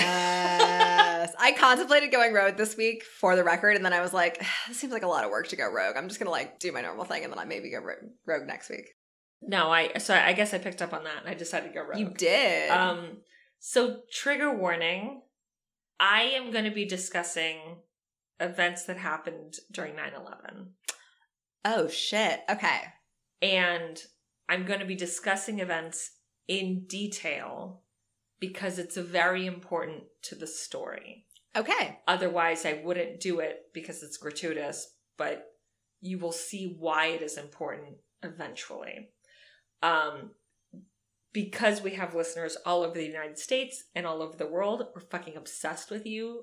Fuck, thank you. We are based in New York, and this story might be a little close to home because of that. Yeah. So, trigger warning on that, use your discretion, but I am going to be discussing events that happened during 9 11 in this story. So, you've been warned. So, I'm going to be talking about Tania Head. Sources The Daily Mail, WelcomeCollection.org, Wikipedia.com, Cosmopolitan.com, NewYorkTimes.com, and a source that I will reveal at the end of this. Oh shit. I love when you have a secret source. In 2001, Tania Head was living the dream. Originally from Barcelona, Spain, Tania had moved to New York City where she worked for Merrill Lynch on the 96th floor of the South Tower of the World Trade Center. Her fiance, Big Dave, as he was known to everyone, was a consultant at the financial services company Deloitte. He worked on the 100th floor of the North Tower, and she had met him in February of 1999, soon after she arrived in New York. The pair met when he took her cab from her in front of the World Trade Center. oh my god, that's like a meet cute. I love it. like, no, you take it. It's fine. I'd be pissed as shit. I've had that I happen would to me, and I'd be like, I fucking hate you. I'd be like, I'm not dating you, you You're asshole. asshole. How dare you? I was late, thank you very much. Yeah, but I've also never had like a really cute person take my cab. So You'd be like, okay, hey, hey Yeah. sure. in 2001, they were living together on the Upper East Side with a golden retriever puppy named Elvis. One day in August of that year, Tania came home to find a trail of rose petals from the front door to the dining room. She followed the path to find Dave dressed in a coconut bra and grass skirt, dancing to Hawaiian music. On the dinner table was a, as Tania describes it, really awful Hawaiian cuisine that Dave had prepared himself, and two airplane tickets leaving for the tropical island the next day. Prior to the trip, Dave had had her measurements sent to a local seamstress who made her a custom white dress, and her parents were flown in from California to be part of the surprise commitment ceremony. While the couple had plans to marry in October, Dave couldn't wait to express his love for Tania. While the ceremony in Hawaii wasn't a legally binding one, it was special all the same. This sounds really cute, and I'm like real nervous right now. Oh no. Okay. Twists and turns. Okay.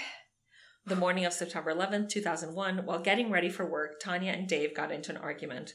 It was a dumb one, but seeing as how the couple never fought, it was frustrating. Dave wanted to get his mother a token present for her birthday, and Tania thought that they ought to take her out to dinner. Which for me, I'm like, isn't that don't you Kind of the do same both? thing. Yeah. Like- Like just give a shit. Yeah. I don't know, but that's just me. Take her out to dinner, give her the present at dinner. Done. What's the issue? Yeah. totally.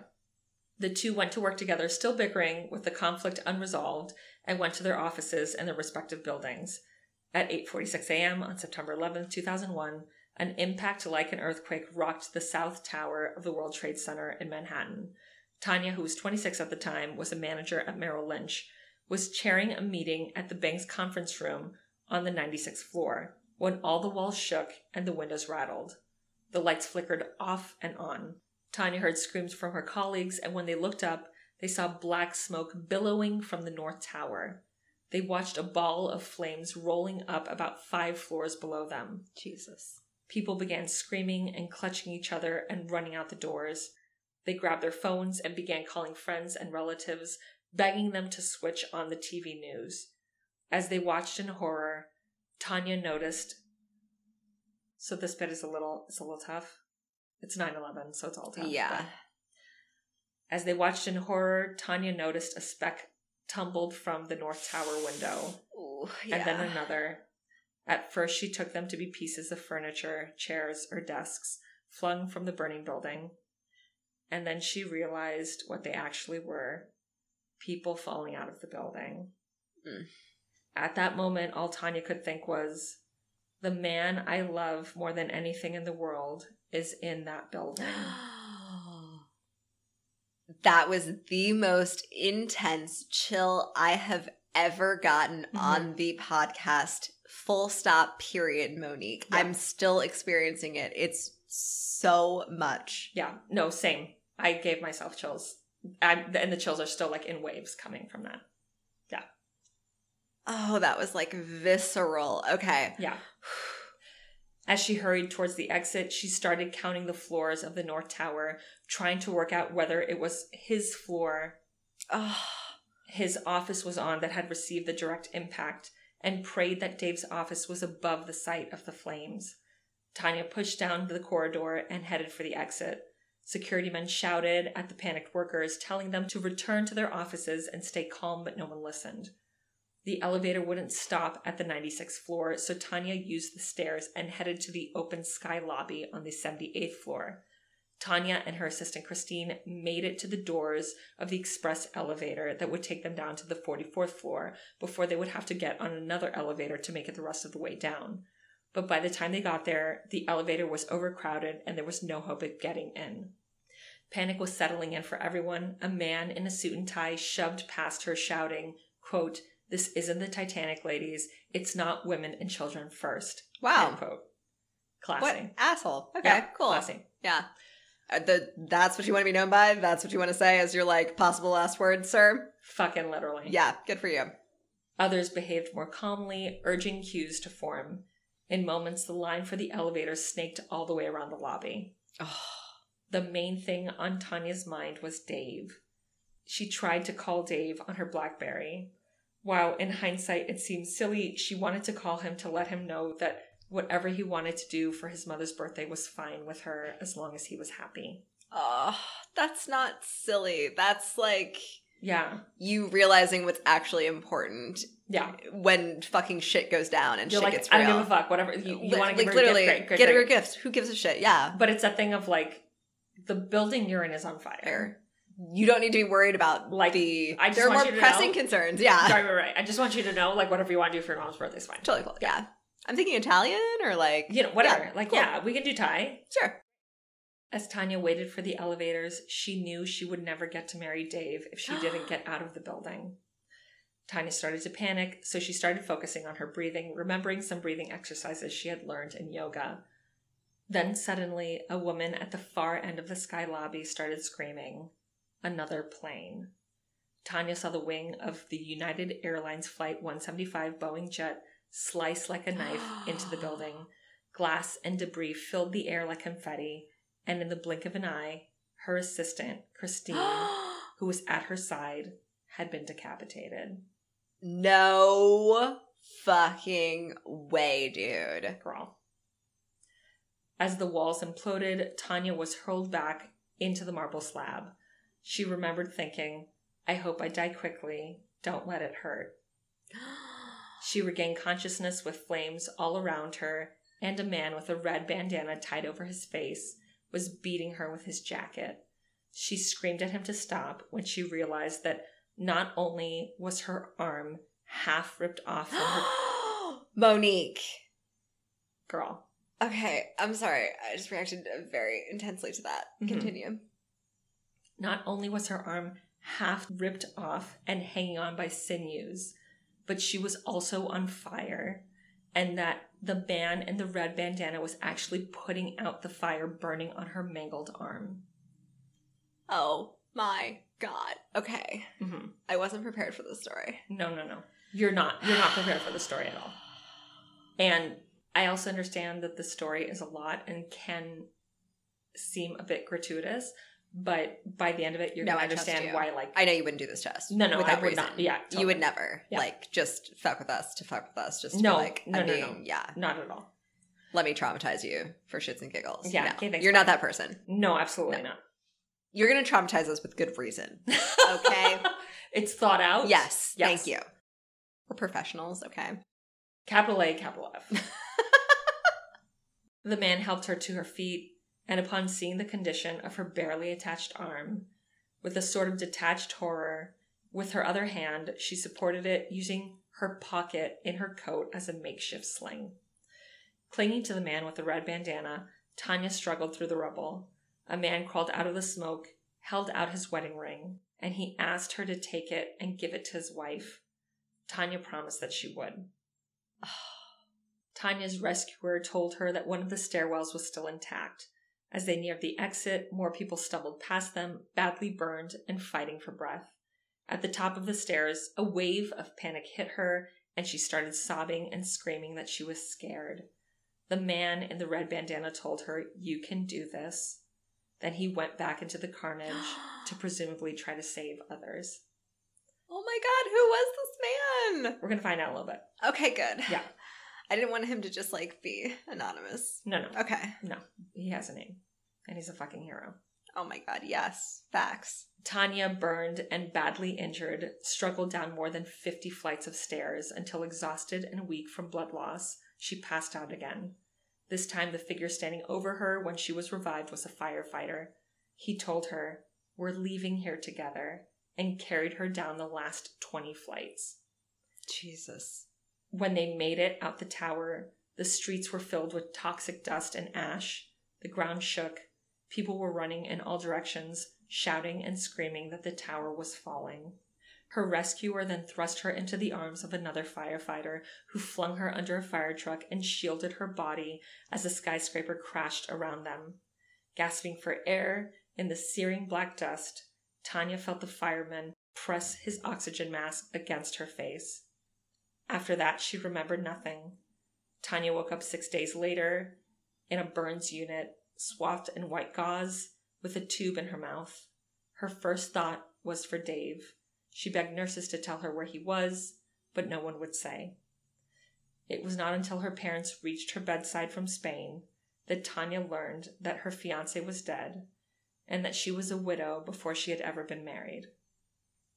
I I like am not responding to this because I'm just like a shell of a human right Yeah. now and I just like Absolutely. have nonstop chills and I'm just so upset. Yeah. But this is it's wonderfully done and it's very touching and I like can't right now. You're not ready. Okay, I'm not ready. Tania's arm was reattached, but she did not leave the hospital until Thanksgiving. Granted, this is September. Damn. Mm-hmm. After she was released from the hospital, she devoted months of research to discovering the identity of the man who had entrusted his wedding ring to her. Inside the gold band was inscribed a single word forever. Stop it! The When- chills on this one, Monique. Girl, I can't. Girl, you're not I'm like broken. you're not prepared for the story. Uh, this is like your revenge for me. Making present. God damn it. Ugh, Um, okay. You're not remotely ready for this. No! I am kind of pissed that we don't talk about our stories with each other before we have them now because I would have liked a warning. I gave I gave the only warning I could. Um, when she finally tracked down his widow, she quietly returned the ring without fuss or media attention. She never divulged the man's name. oh, that's beautiful.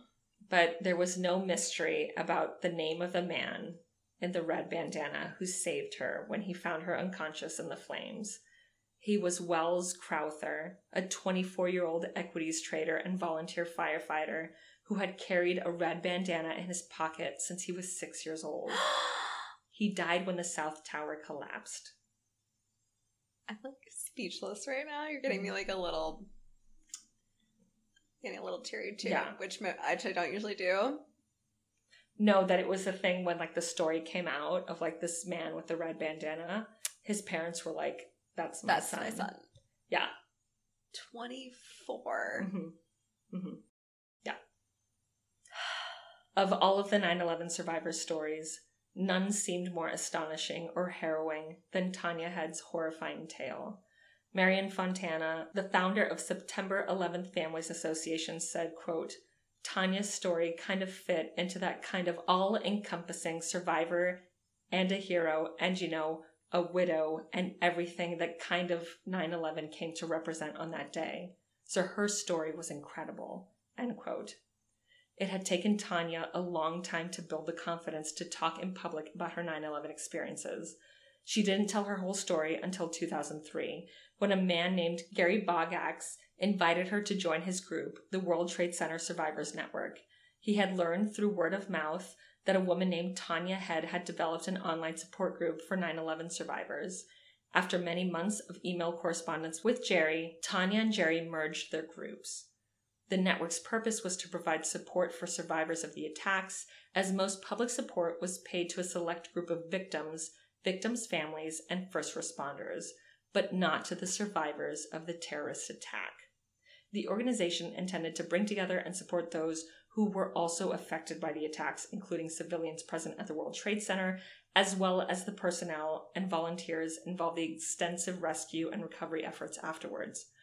Alicia Greenwald of the National September 11th Memorial and Museum said, quote, I would call her just an energetic booster for the needs of the survivor community. She genuinely wanted recognition for the survivor network and the survivor community to recognize not only what they had gone through and attest to that, but to provide a venue for them to feel like this is theirs. End quote. Upon learning Tania's story, other members of the support group were stunned by what she had suffered. Some of them had been in the Twin Towers that day, others had lost loved ones, but Tania was the only member who belonged to both categories. The regular sentiment from other survivors that kept coming up is that what they had been through was nothing compared to this woman. Even more, she was one of only 19 people at or above the point of impact that survived. What? That's wild. Yeah. That's absolutely crazy. As a result, she was treated almost with reverence by some of the others, and in a strange way, Tania became a star survivor, with her status confirmed when Bogacz was voted off the group's board and Tania was elected as its president. A new title created especially for her, because the group before did not have any sort of hierarchy. Tania was interviewed in the media, invited to speak at university conferences, and in 2005 was chosen to lead tours for the Tribute World Trade Center Visitor Center, where she was photographed with New York City Mayor Michael Bloomberg, former Mayor Rudy Giuliani, and former New York Governor George Pataki. She was featured in retrospective 9 11 articles as a representative of the 20,000 surviving victims who escaped the damaged buildings.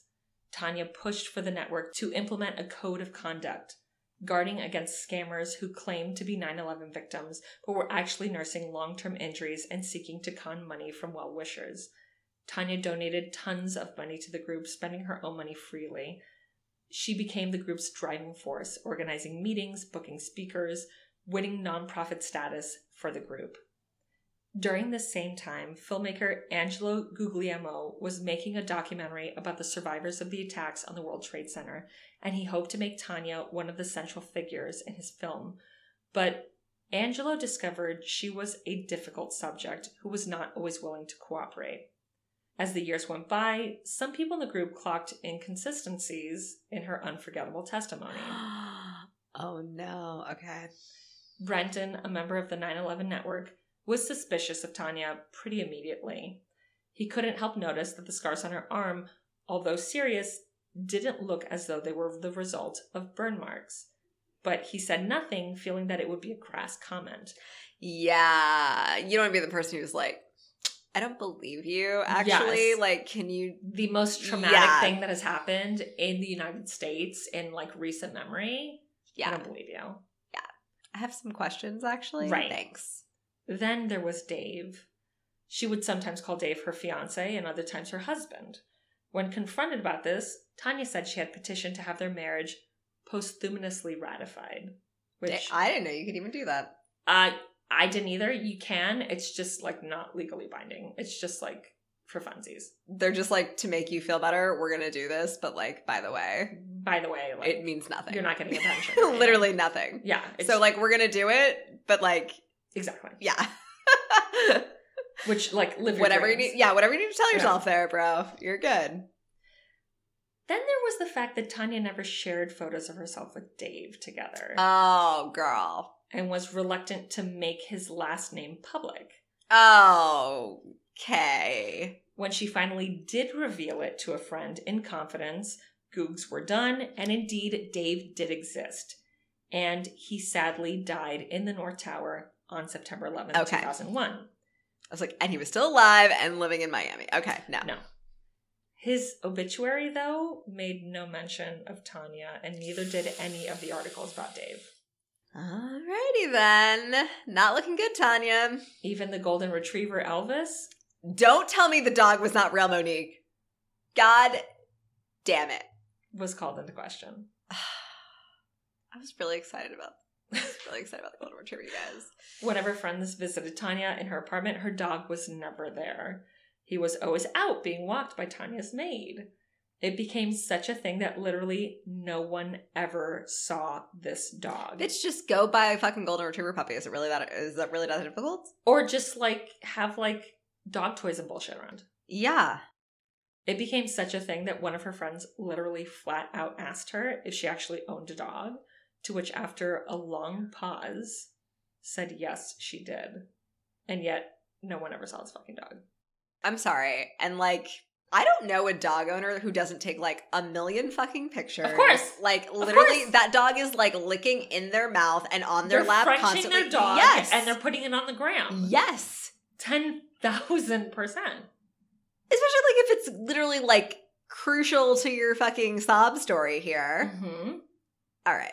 Be better. Do better at lying. God damn it. People are like the worst. You're really terrible at this. And the thing is, Tania was doing such great work and was such an advocate that these little weirdo discrepancies were just ignored. They're like, Until- we don't want to call attention to it like the greater good. Yeah. And also, it's like, girl, you've been through it. Like, you had like the worst story in 9 11. I'm not going to fucking give you the third deg- or whatever. Right, Yeah. exactly. Literally. Yeah. So these little weirdo discrepancies were ignored until September 2007, the sixth anniversary of the attacks. Two reporters at the New York Times, Serge Kovaleski and Dave Dunlap, read about Tania's story and were puzzled to find that she had not been interviewed in 2001 during the immediate aftermath. They sought to verify key details of Tania's story as part of an anniversary piece, but when they tried to speak to Tania, she repeatedly dodged interviews then started blocking their calls. And she warned other survivors not to talk to the reporters either. Her best friend Linda, who was also a survivor in the group, thought the reporters were being mean and harassing her. Like, hasn't this woman been through enough? Just leave her the fuck alone. Panicked by the reporters, Tania went to a lawyer to prepare a statement where she admitted to several inconsistencies in her story. Tania, what are you doing, girl? Come on. She conceded she had never worked for Merrill Lynch. Bitch, this was like the easiest shit to look up. For real. hmm And granted, like at this point, Google existed. It wasn't Yeah. the force it is now, but it definitely did. She was not a rising star at the bank. She had simply visited the offices to apply for an internship, and by bad luck, it was on the same day as the attacks. No fucking way. Dave was not her fiance. They never owned a dog called Elvis. And in fact, they'd only been dating a few weeks. And the man's family claimed that they had never even heard of Tania. She stole many details and facts from the interview in the New York Times with Ling Young, who worked in the New York tax department on the 86th floor of the South Tower and who was in the sky lobby when the second plane struck and who was guided to safety by Wells Crowther, the man in the red bandana and a true hero. But by the time the New York Times published its expose a week later, even the lawyer's statement started to fall apart. The reporters had done their jobs and started pulling on that thread, and they found out several interesting things. Tania claimed that she had a degree from Harvard University and a graduate business degree from Stanford University. but neither of those institutions had any record of her. She claimed that she had been working at Merrill Lynch in the South Tower, but not only did Merrill Lynch not have any record of her employment or internship, Merrill Lynch didn't even have offices in the World Trade Center at the time of the attacks. Bitch, do your research. Are Girl. you for real? Come on. Rumors spread through the survivors group that Tania Head's story couldn't be trusted. Parts Oh. were exaggerated, embellished, or simply not true. By the week of September 27th, 2007, the network voted to remove her as president and as director of the group. Richard Zimbler, her successor as president of the World Trade Center Survivors Network, said, quote, There was no reason to doubt her story. She looked the part. She had a badly injured arm that appeared to have burn scars, and her story was very, very realistic. End quote. In the aftermath of everything about Tania coming out, Brandon from the survivors group said, quote, You're looking at everyone with suspicion. If Tania could lie, anybody could lie. End quote. The Barcelona newspaper La Vanguardia eventually revealed that not only was Tania not her real name, what? Tania or Alicia Esteve Head Oh my god! was not in the South Tower of the World Trade Center. She was not in New York. Oh my god. She wasn't even in the United States on September 11th, 2001. Are you fucking kidding me? Girl, girl. Girl, where the fuck was this bitch? What happened to her arm? Tell me all the things. I'm telling you all. The I things. can't handle this. Yeah. So, in case it wasn't I can't clear, believe I felt sympathy for this bitch for like 10 seconds in the beginning of the story. Fuck off. everyone did. That's why I was Ugh. like, I need to actually explain what she told people happened to her So that because you everyone bought yes, into it. Yes. Because like you need to feel the rug get ripped out from under you Yes. like everyone else fucking did. You yes. had people who were like, I lost my friends and I made it out with my life, thinking to themselves, I went through nothing compared, Compared to to, this her. woman. Ugh, this lying piece of Only for her to be like, Hi, it's actually all a fucking lie. Wasn't even in New York. Thanks, I was I literally wasn't even in New York. the audacity. Wow. Ten wow. percent. You're trash. Tania To slash Alicia, whatever the fuck your name is. Fucking lightly, yes. yes, literally. Ugh. And I will say, I've seen interviews with her, and it is so believable. I would say, Like, is she convincing? Yeah. I I saw her talking about like coming home and Dave being in the coconut bra and the and the thing and she's like and it was like the worst like dinner ever but he looked it up online and like it is Wow. Like that's Like- like, sociopath. Yeah. That's yes like, yeah, it- she never and like if you wouldn't have told me uh, under no circumstance would I ever think that she was full shit wow. Holy shit. and that I don't know if this is the case now, but at some point in the in the 9/11 Memorial Museum, there were quotes from her etched into the walls of like her experience. Fuck, dude. Wow. Trash person. How do you fucking live with yourself? That's what I don't understand. Like, Mhm. how do you literally be like, this is fine, this is okay? We're gonna get into it. Ugh. On September 11, 2001, Alicia Esteve Head was in Barcelona, where she was enrolled in a master's degree program at ESADE Business School until she graduated in June 2002. Oh my god. Alicia Esteve Head was born on July 31st, 1973, in Barcelona, Spain. Alicia was the fifth child and only daughter of a prominent wealthy Spanish family. Francisco, her father, was a naval engineer. He owned a factory in a maritime industry called Anisa. He became embroiled in a complex financial scandal involving fake payments to the Catalonian finance minister. He was found guilty and sent to jail with Alicia's brother. Childhood friends remember her as a spoiled kid who was ambitious and always needed to be the center of attention, and often made up boyfriends to combat bullying. Okay. All right. The scars on her arm came from a car accident in her teens. Oh. She took a car trip along the coast with her friends, and the car went off the road and rolled over.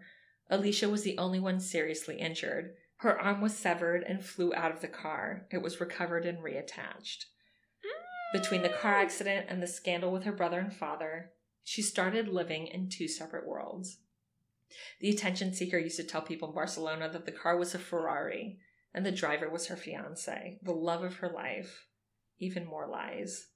On September 27, 2007, the New York Times published her photograph and story under the headline In a 9 11 survival tale, the pieces just don't fit. After the publication, Alicia disappeared. She made no excuses. She didn't apologize to anyone. She just vanished. Member of the support network Brandon said, quote, From what I can tell, she had never been in the World Trade Center. At all? Period. Period? She moved to New York in 2003. So, no. Bitch. It's obvious she did her research on Dave, whom she had never met. I mean, she knows where her company was located, so she probably did research on us. She was probably just watching us and trying to see what we were talking about and how we felt, and she adopted the personality. You know, she knew how survivors felt after going through something like that, and she became one of us. End quote. Survivor and former best friend Linda said, quote, Tania was my sign that God was there that day. I felt like God had protected her. Well, God's going to protect me also because she beat the odds that day. She beat all the odds that day. So to have that taken away from me, the sign that God was there that day, and and she like starts getting emotional at this part. Yeah, fuck.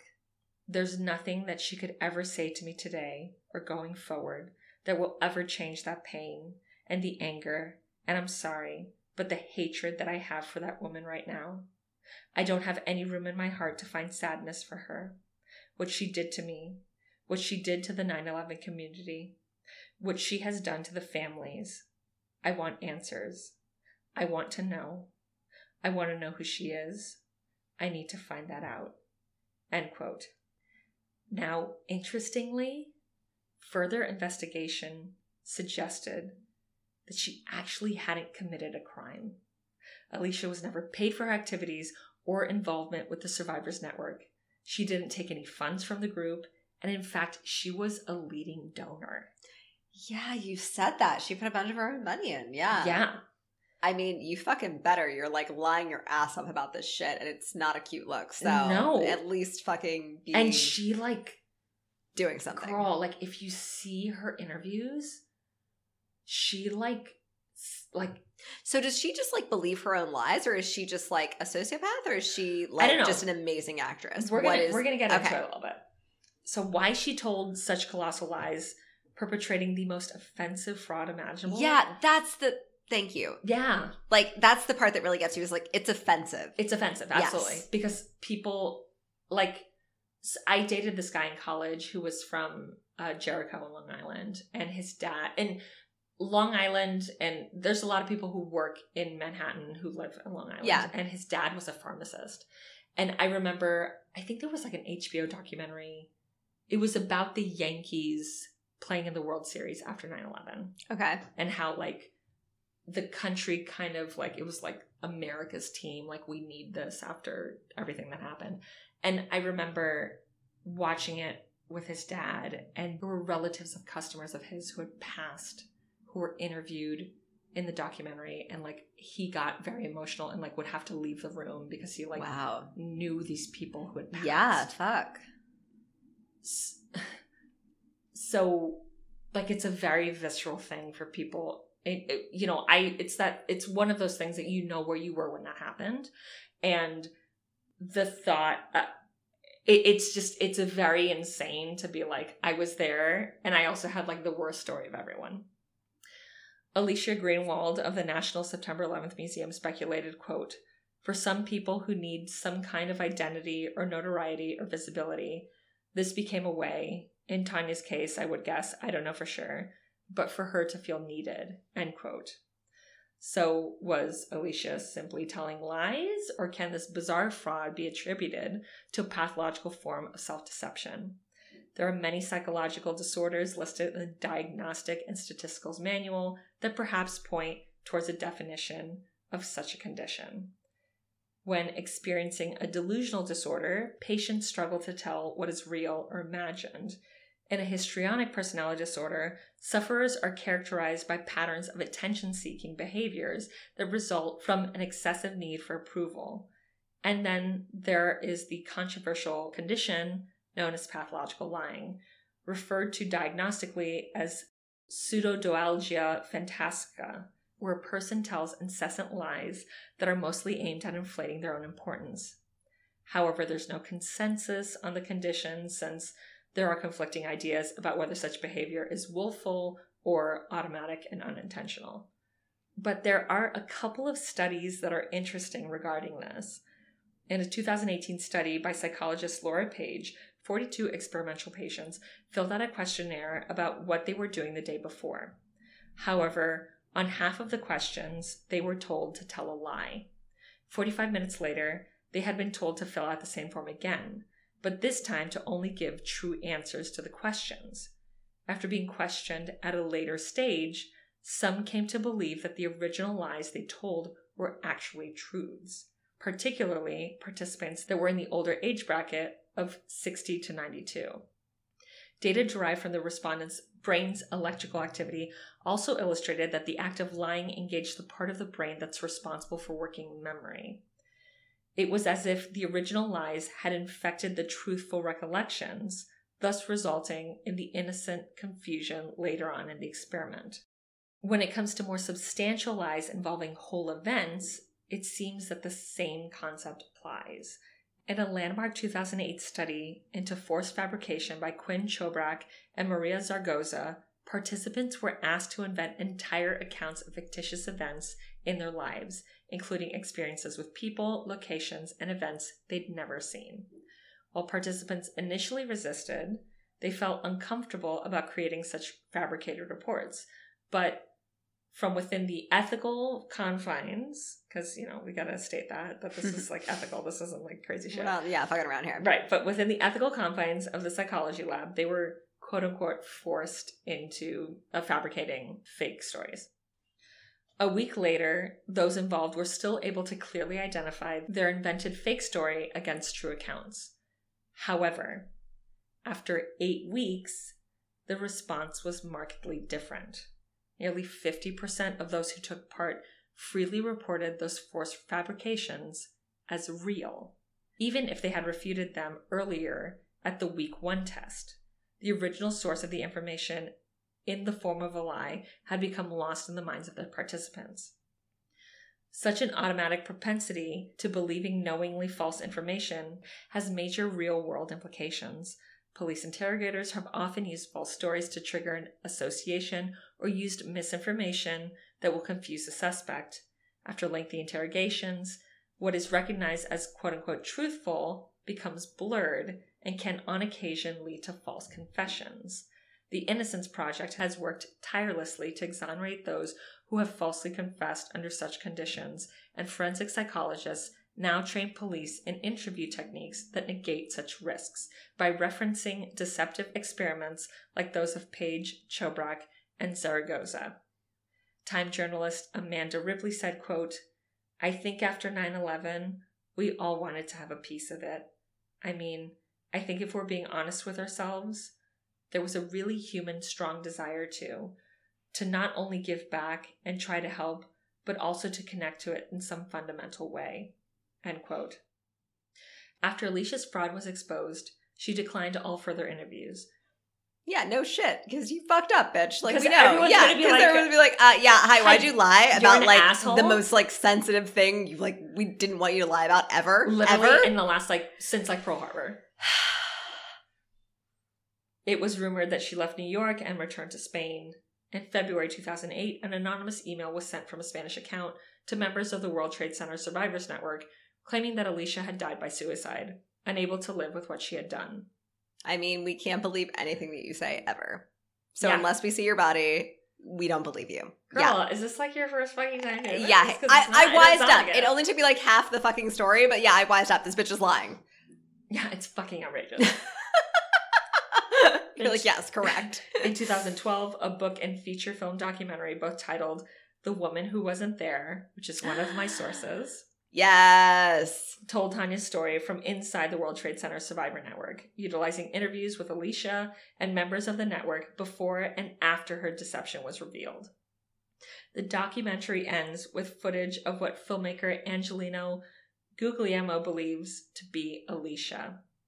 On September 14th, 2011, Alicia was seen in New York coming out of a hotel with her mother, and Angela confronted her. He shouted, quote, How dare you?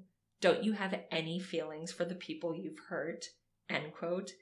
And Alicia seen getting in his face, trying to cover the camera, and threatening to call the police. Then she disappeared into the crowd. In July 2012, Alicia was fired from her position at Interpartner Assistance, an insurance company in Barcelona, once her employers found out about her lies regarding 9 11. Spanish newspaper El País reports that she's still registered as living at her home in Barcelona, although that has not been confirmed. The Independent revealed that they were unable to, quote, verify a LinkedIn profile for Alicia Esteve Head that appears to match her biography and claims she is still working at the ESADE Business School and living in New York, end quote. Important to note, the ESADE Business School did not respond to requests about whether she was working there. She has not been seen in almost a decade, and her current whereabouts are unknown. Survivor Carrie Cohen Sullivan said in a Channel 4 documentary, quote, I'm very torn. She did a lot of good for our network. It's hard to discredit it all. But she didn't have to lie. She could have done those things without needing to lie. End quote. And towards the end of The Woman Who Wasn't There, Linda, who was at some point Tania's best friend and a survivor, is seen saying to another survivor, quote, All the things I was doing this year, putting this together, I was thinking, where's Tania when you need her? You know what I mean? And it just made me feel even more upset because I'm like, I miss her. I really, I miss her. You know, I miss it like I miss life back on September 10th. I miss I miss that. I miss the what was. I miss the what could have been. That's what I miss. End quote. And that's the absolutely fucked up story of Alicia Esteve Head, aka Tania Head, aka one of the most famous 9 11 survivors who actually wasn't even in the country when the fuck it happened. Girl, Girl. I am just Shooketh. The rug has been ripped out from under me. Yeah. I like cannot fucking handle this Yeah. for one fucking second. Yeah. That was crazy. like truly no bullshit towards the be- like when i was talking about her account amy absolutely got teary-eyed I 100% did and now I feel like I have been just like like bitch. so imagine you. if you were actually there Like as and a lost people and then finding that shit out like as many stories as we've been through, as many like horrifying things if, as we've gone This is over. up there. And like I've never once like gotten really like No, no, no. emotional about anything. no So like the fact that like this is the thing that got me and then this like bitch fucking lied. like You just like toyed with my emotions. Yeah. How dare you, Yeah. woman? and and that she actually used re- because so her so the the man in the red bandana his family did a memorial for Yeah. and asked her to speak at it because it's like he helped you He saved you. he yeah. saved you like could you please say stuff and basically she wrote something out and then started like freaking the fuck out the day of and was like i can't do this i can't i can't yeah, that's your conscience. that's called guilt yeah, motherfucker being like, So yeah, Linda- hi, this feels really wrong and awful and terrible, and I shouldn't be I'm a trash this. Yes, person. yes. so linda got up and read what she wrote about it because linda's like yeah like she's like just going through a thing because this is very it's very personal for her. emotional and it's yeah, so Not it's hard like for her to not. she's a fraud. lying, and so therefore it's impossible for her to say these words that aren't true. Yes. and like technically a crime wasn't committed Oh, because she I didn't feel steal like ethically a crime was committed against me, Monique. My emotions were toyed with. This was not okay. But You did an amazing job, though. I, that was you. not a. Re- that is not you toyed with my emotions. This bitch, this fucking bitch, Tania but, but slash Alicia, whatever the fuck, fuck you. yeah, But the man in the red bandana was real. was real, Like, and all of that was real. he was a hero. He's a fucking hero. And that she was like, I basically googed another story and like stole the story. and just like yeah, made my own version of it. Took the highlights and like, you know, remix. Cool. And and just like the documentary is so fascinating because initially it was supposed to be a documentary just about like 9-11 survivors. Yeah. And then in the middle of it, all of this shit came out. Wow. So then it turns to like, no, she's a fucking fraud. And everyone is like, she was just such a joy and a light and was so supportive. And, you know, that's the you role she was the- playing. the worst, if you were like going through it, you're like, but she went through it so much worse. Like, I need to get it together because like she's like so positive and Yeah, because she didn't fucking actually go through any of this no, shit. but like I, the story of her talking about the like trip to Hawaii and all that, Amy, I would swear on my fucking life, I'd be like, that's a thousand percent true. It's a thousand percent true. Like, Those people get me worse than anything ten else. thousand fucking percent. Fuck, man. If you're interested in the documentary, you can find it on Amazon Prime. I'll have to check that out. That sounds the woman really who crazy. wasn't there, it's like just over an hour. It's an easy watch. That's crazy, dude. but that's why I was like, because I was researching this, I'm like, there has to be some sort of psychological thing here. Yeah, like because what? she's not financially benefiting from this. No. Because even like in the the imposter, for instance. Yeah, like, yeah, yeah. Okay, he's like getting away from like his like charges. Cool. Like he's getting some sort of like very Yes. clear legal benefit. Yes. And also I feel like it was one of those things like once he realized like that this actually seemed to be like kind of like helping the family and they seemed to like respond to him and they like needed this, like you kind of feel like you're almost like you're like providing some sort of like cathartic thing for them where you're Yeah. just like like what else are they gonna be miserable or are they gonna believe that I'm their kid? I'm, and- I'm helping them out. Yes, you know? exactly. Yeah, no. This like it is such Wow.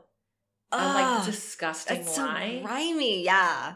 Because I remember not uh, that long ago, a comedian, it came out like he had kind of like meant said that he was at 9 11. And then Oh! it turned out that he wasn't.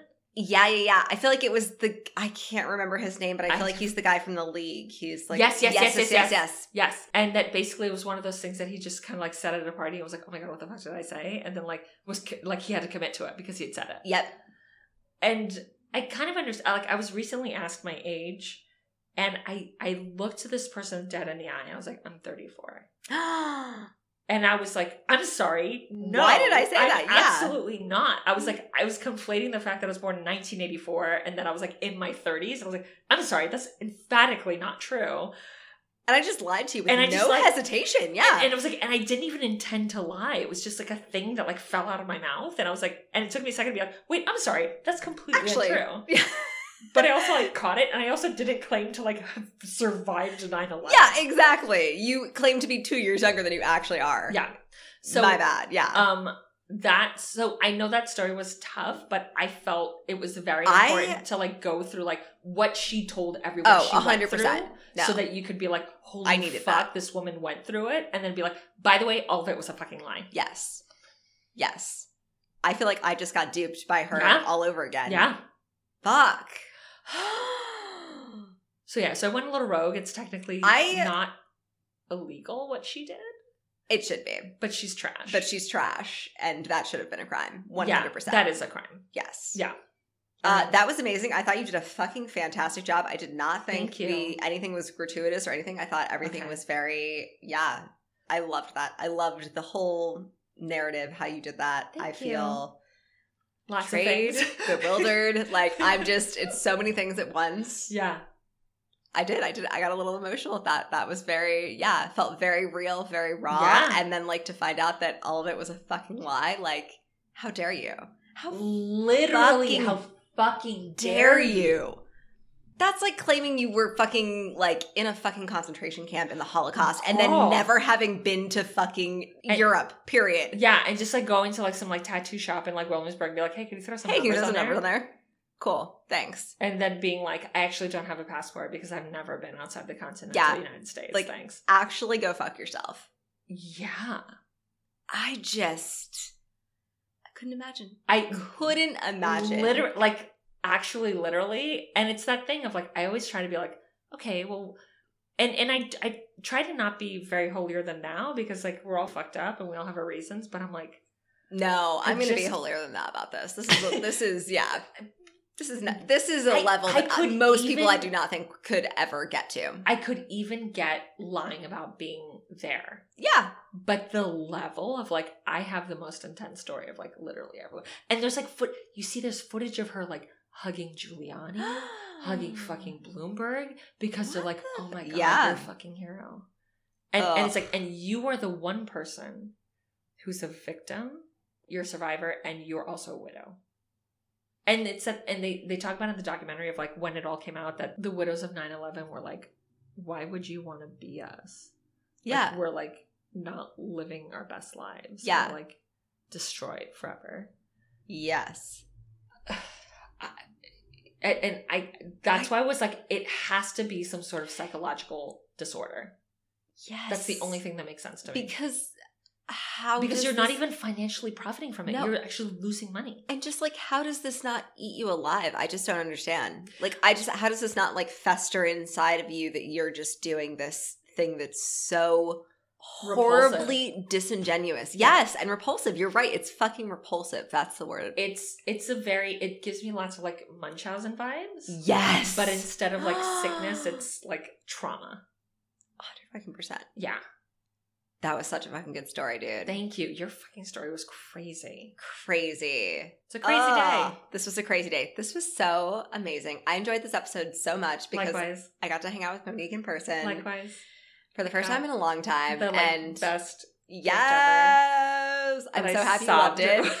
That was the greatest reaction ever. I might like go back and listen to this Monique's reaction like four times. NBD. I'm so obsessed with you. I love you I'm so, so much. obsessed with you. I, I, love you so much. don't know how the stars aligned that we met. And I that we ended know. up I thank the stars every day for bringing us together because fuck yes, Likewise. I need you in my life, Likewise. It's like the joy of my week. Truly. girl. Literally same. I love you so much. I love you so much. I'm so happy we're doing this. Likewise. I'm so happy you guys are along for the ride, along for this crazy journey. Yes. Thank you guys so fucking much for listening. Fucking a year, over a year strong, baby. Fuck yes. Uh, if you don't already, please follow us on the gram at another fucking horror podcast. So you can, because I'm going to put up this gorgeous gift that Amy got me that literally brought me can't to wait. tears. So follow us on the gram at another fucking horror podcast. You can find me at Pin Up Promo. You can find me at Lobotomy, and that's Lobot period Amy. Every sixth episode, we do a True Listener Tales episode where we read your personal what the fuck stories. We have one coming up, and don't wait for the sixth episode. Send fucking mail us that shit whenever. You can email us at another fucking horror podcast at gmail.com with a period instead of the U and fucking because fuck Google. Guys, we're so fucking obsessed with you and we're so grateful and blessed. Keep it cute. Keep it creepy. Bye. Bye.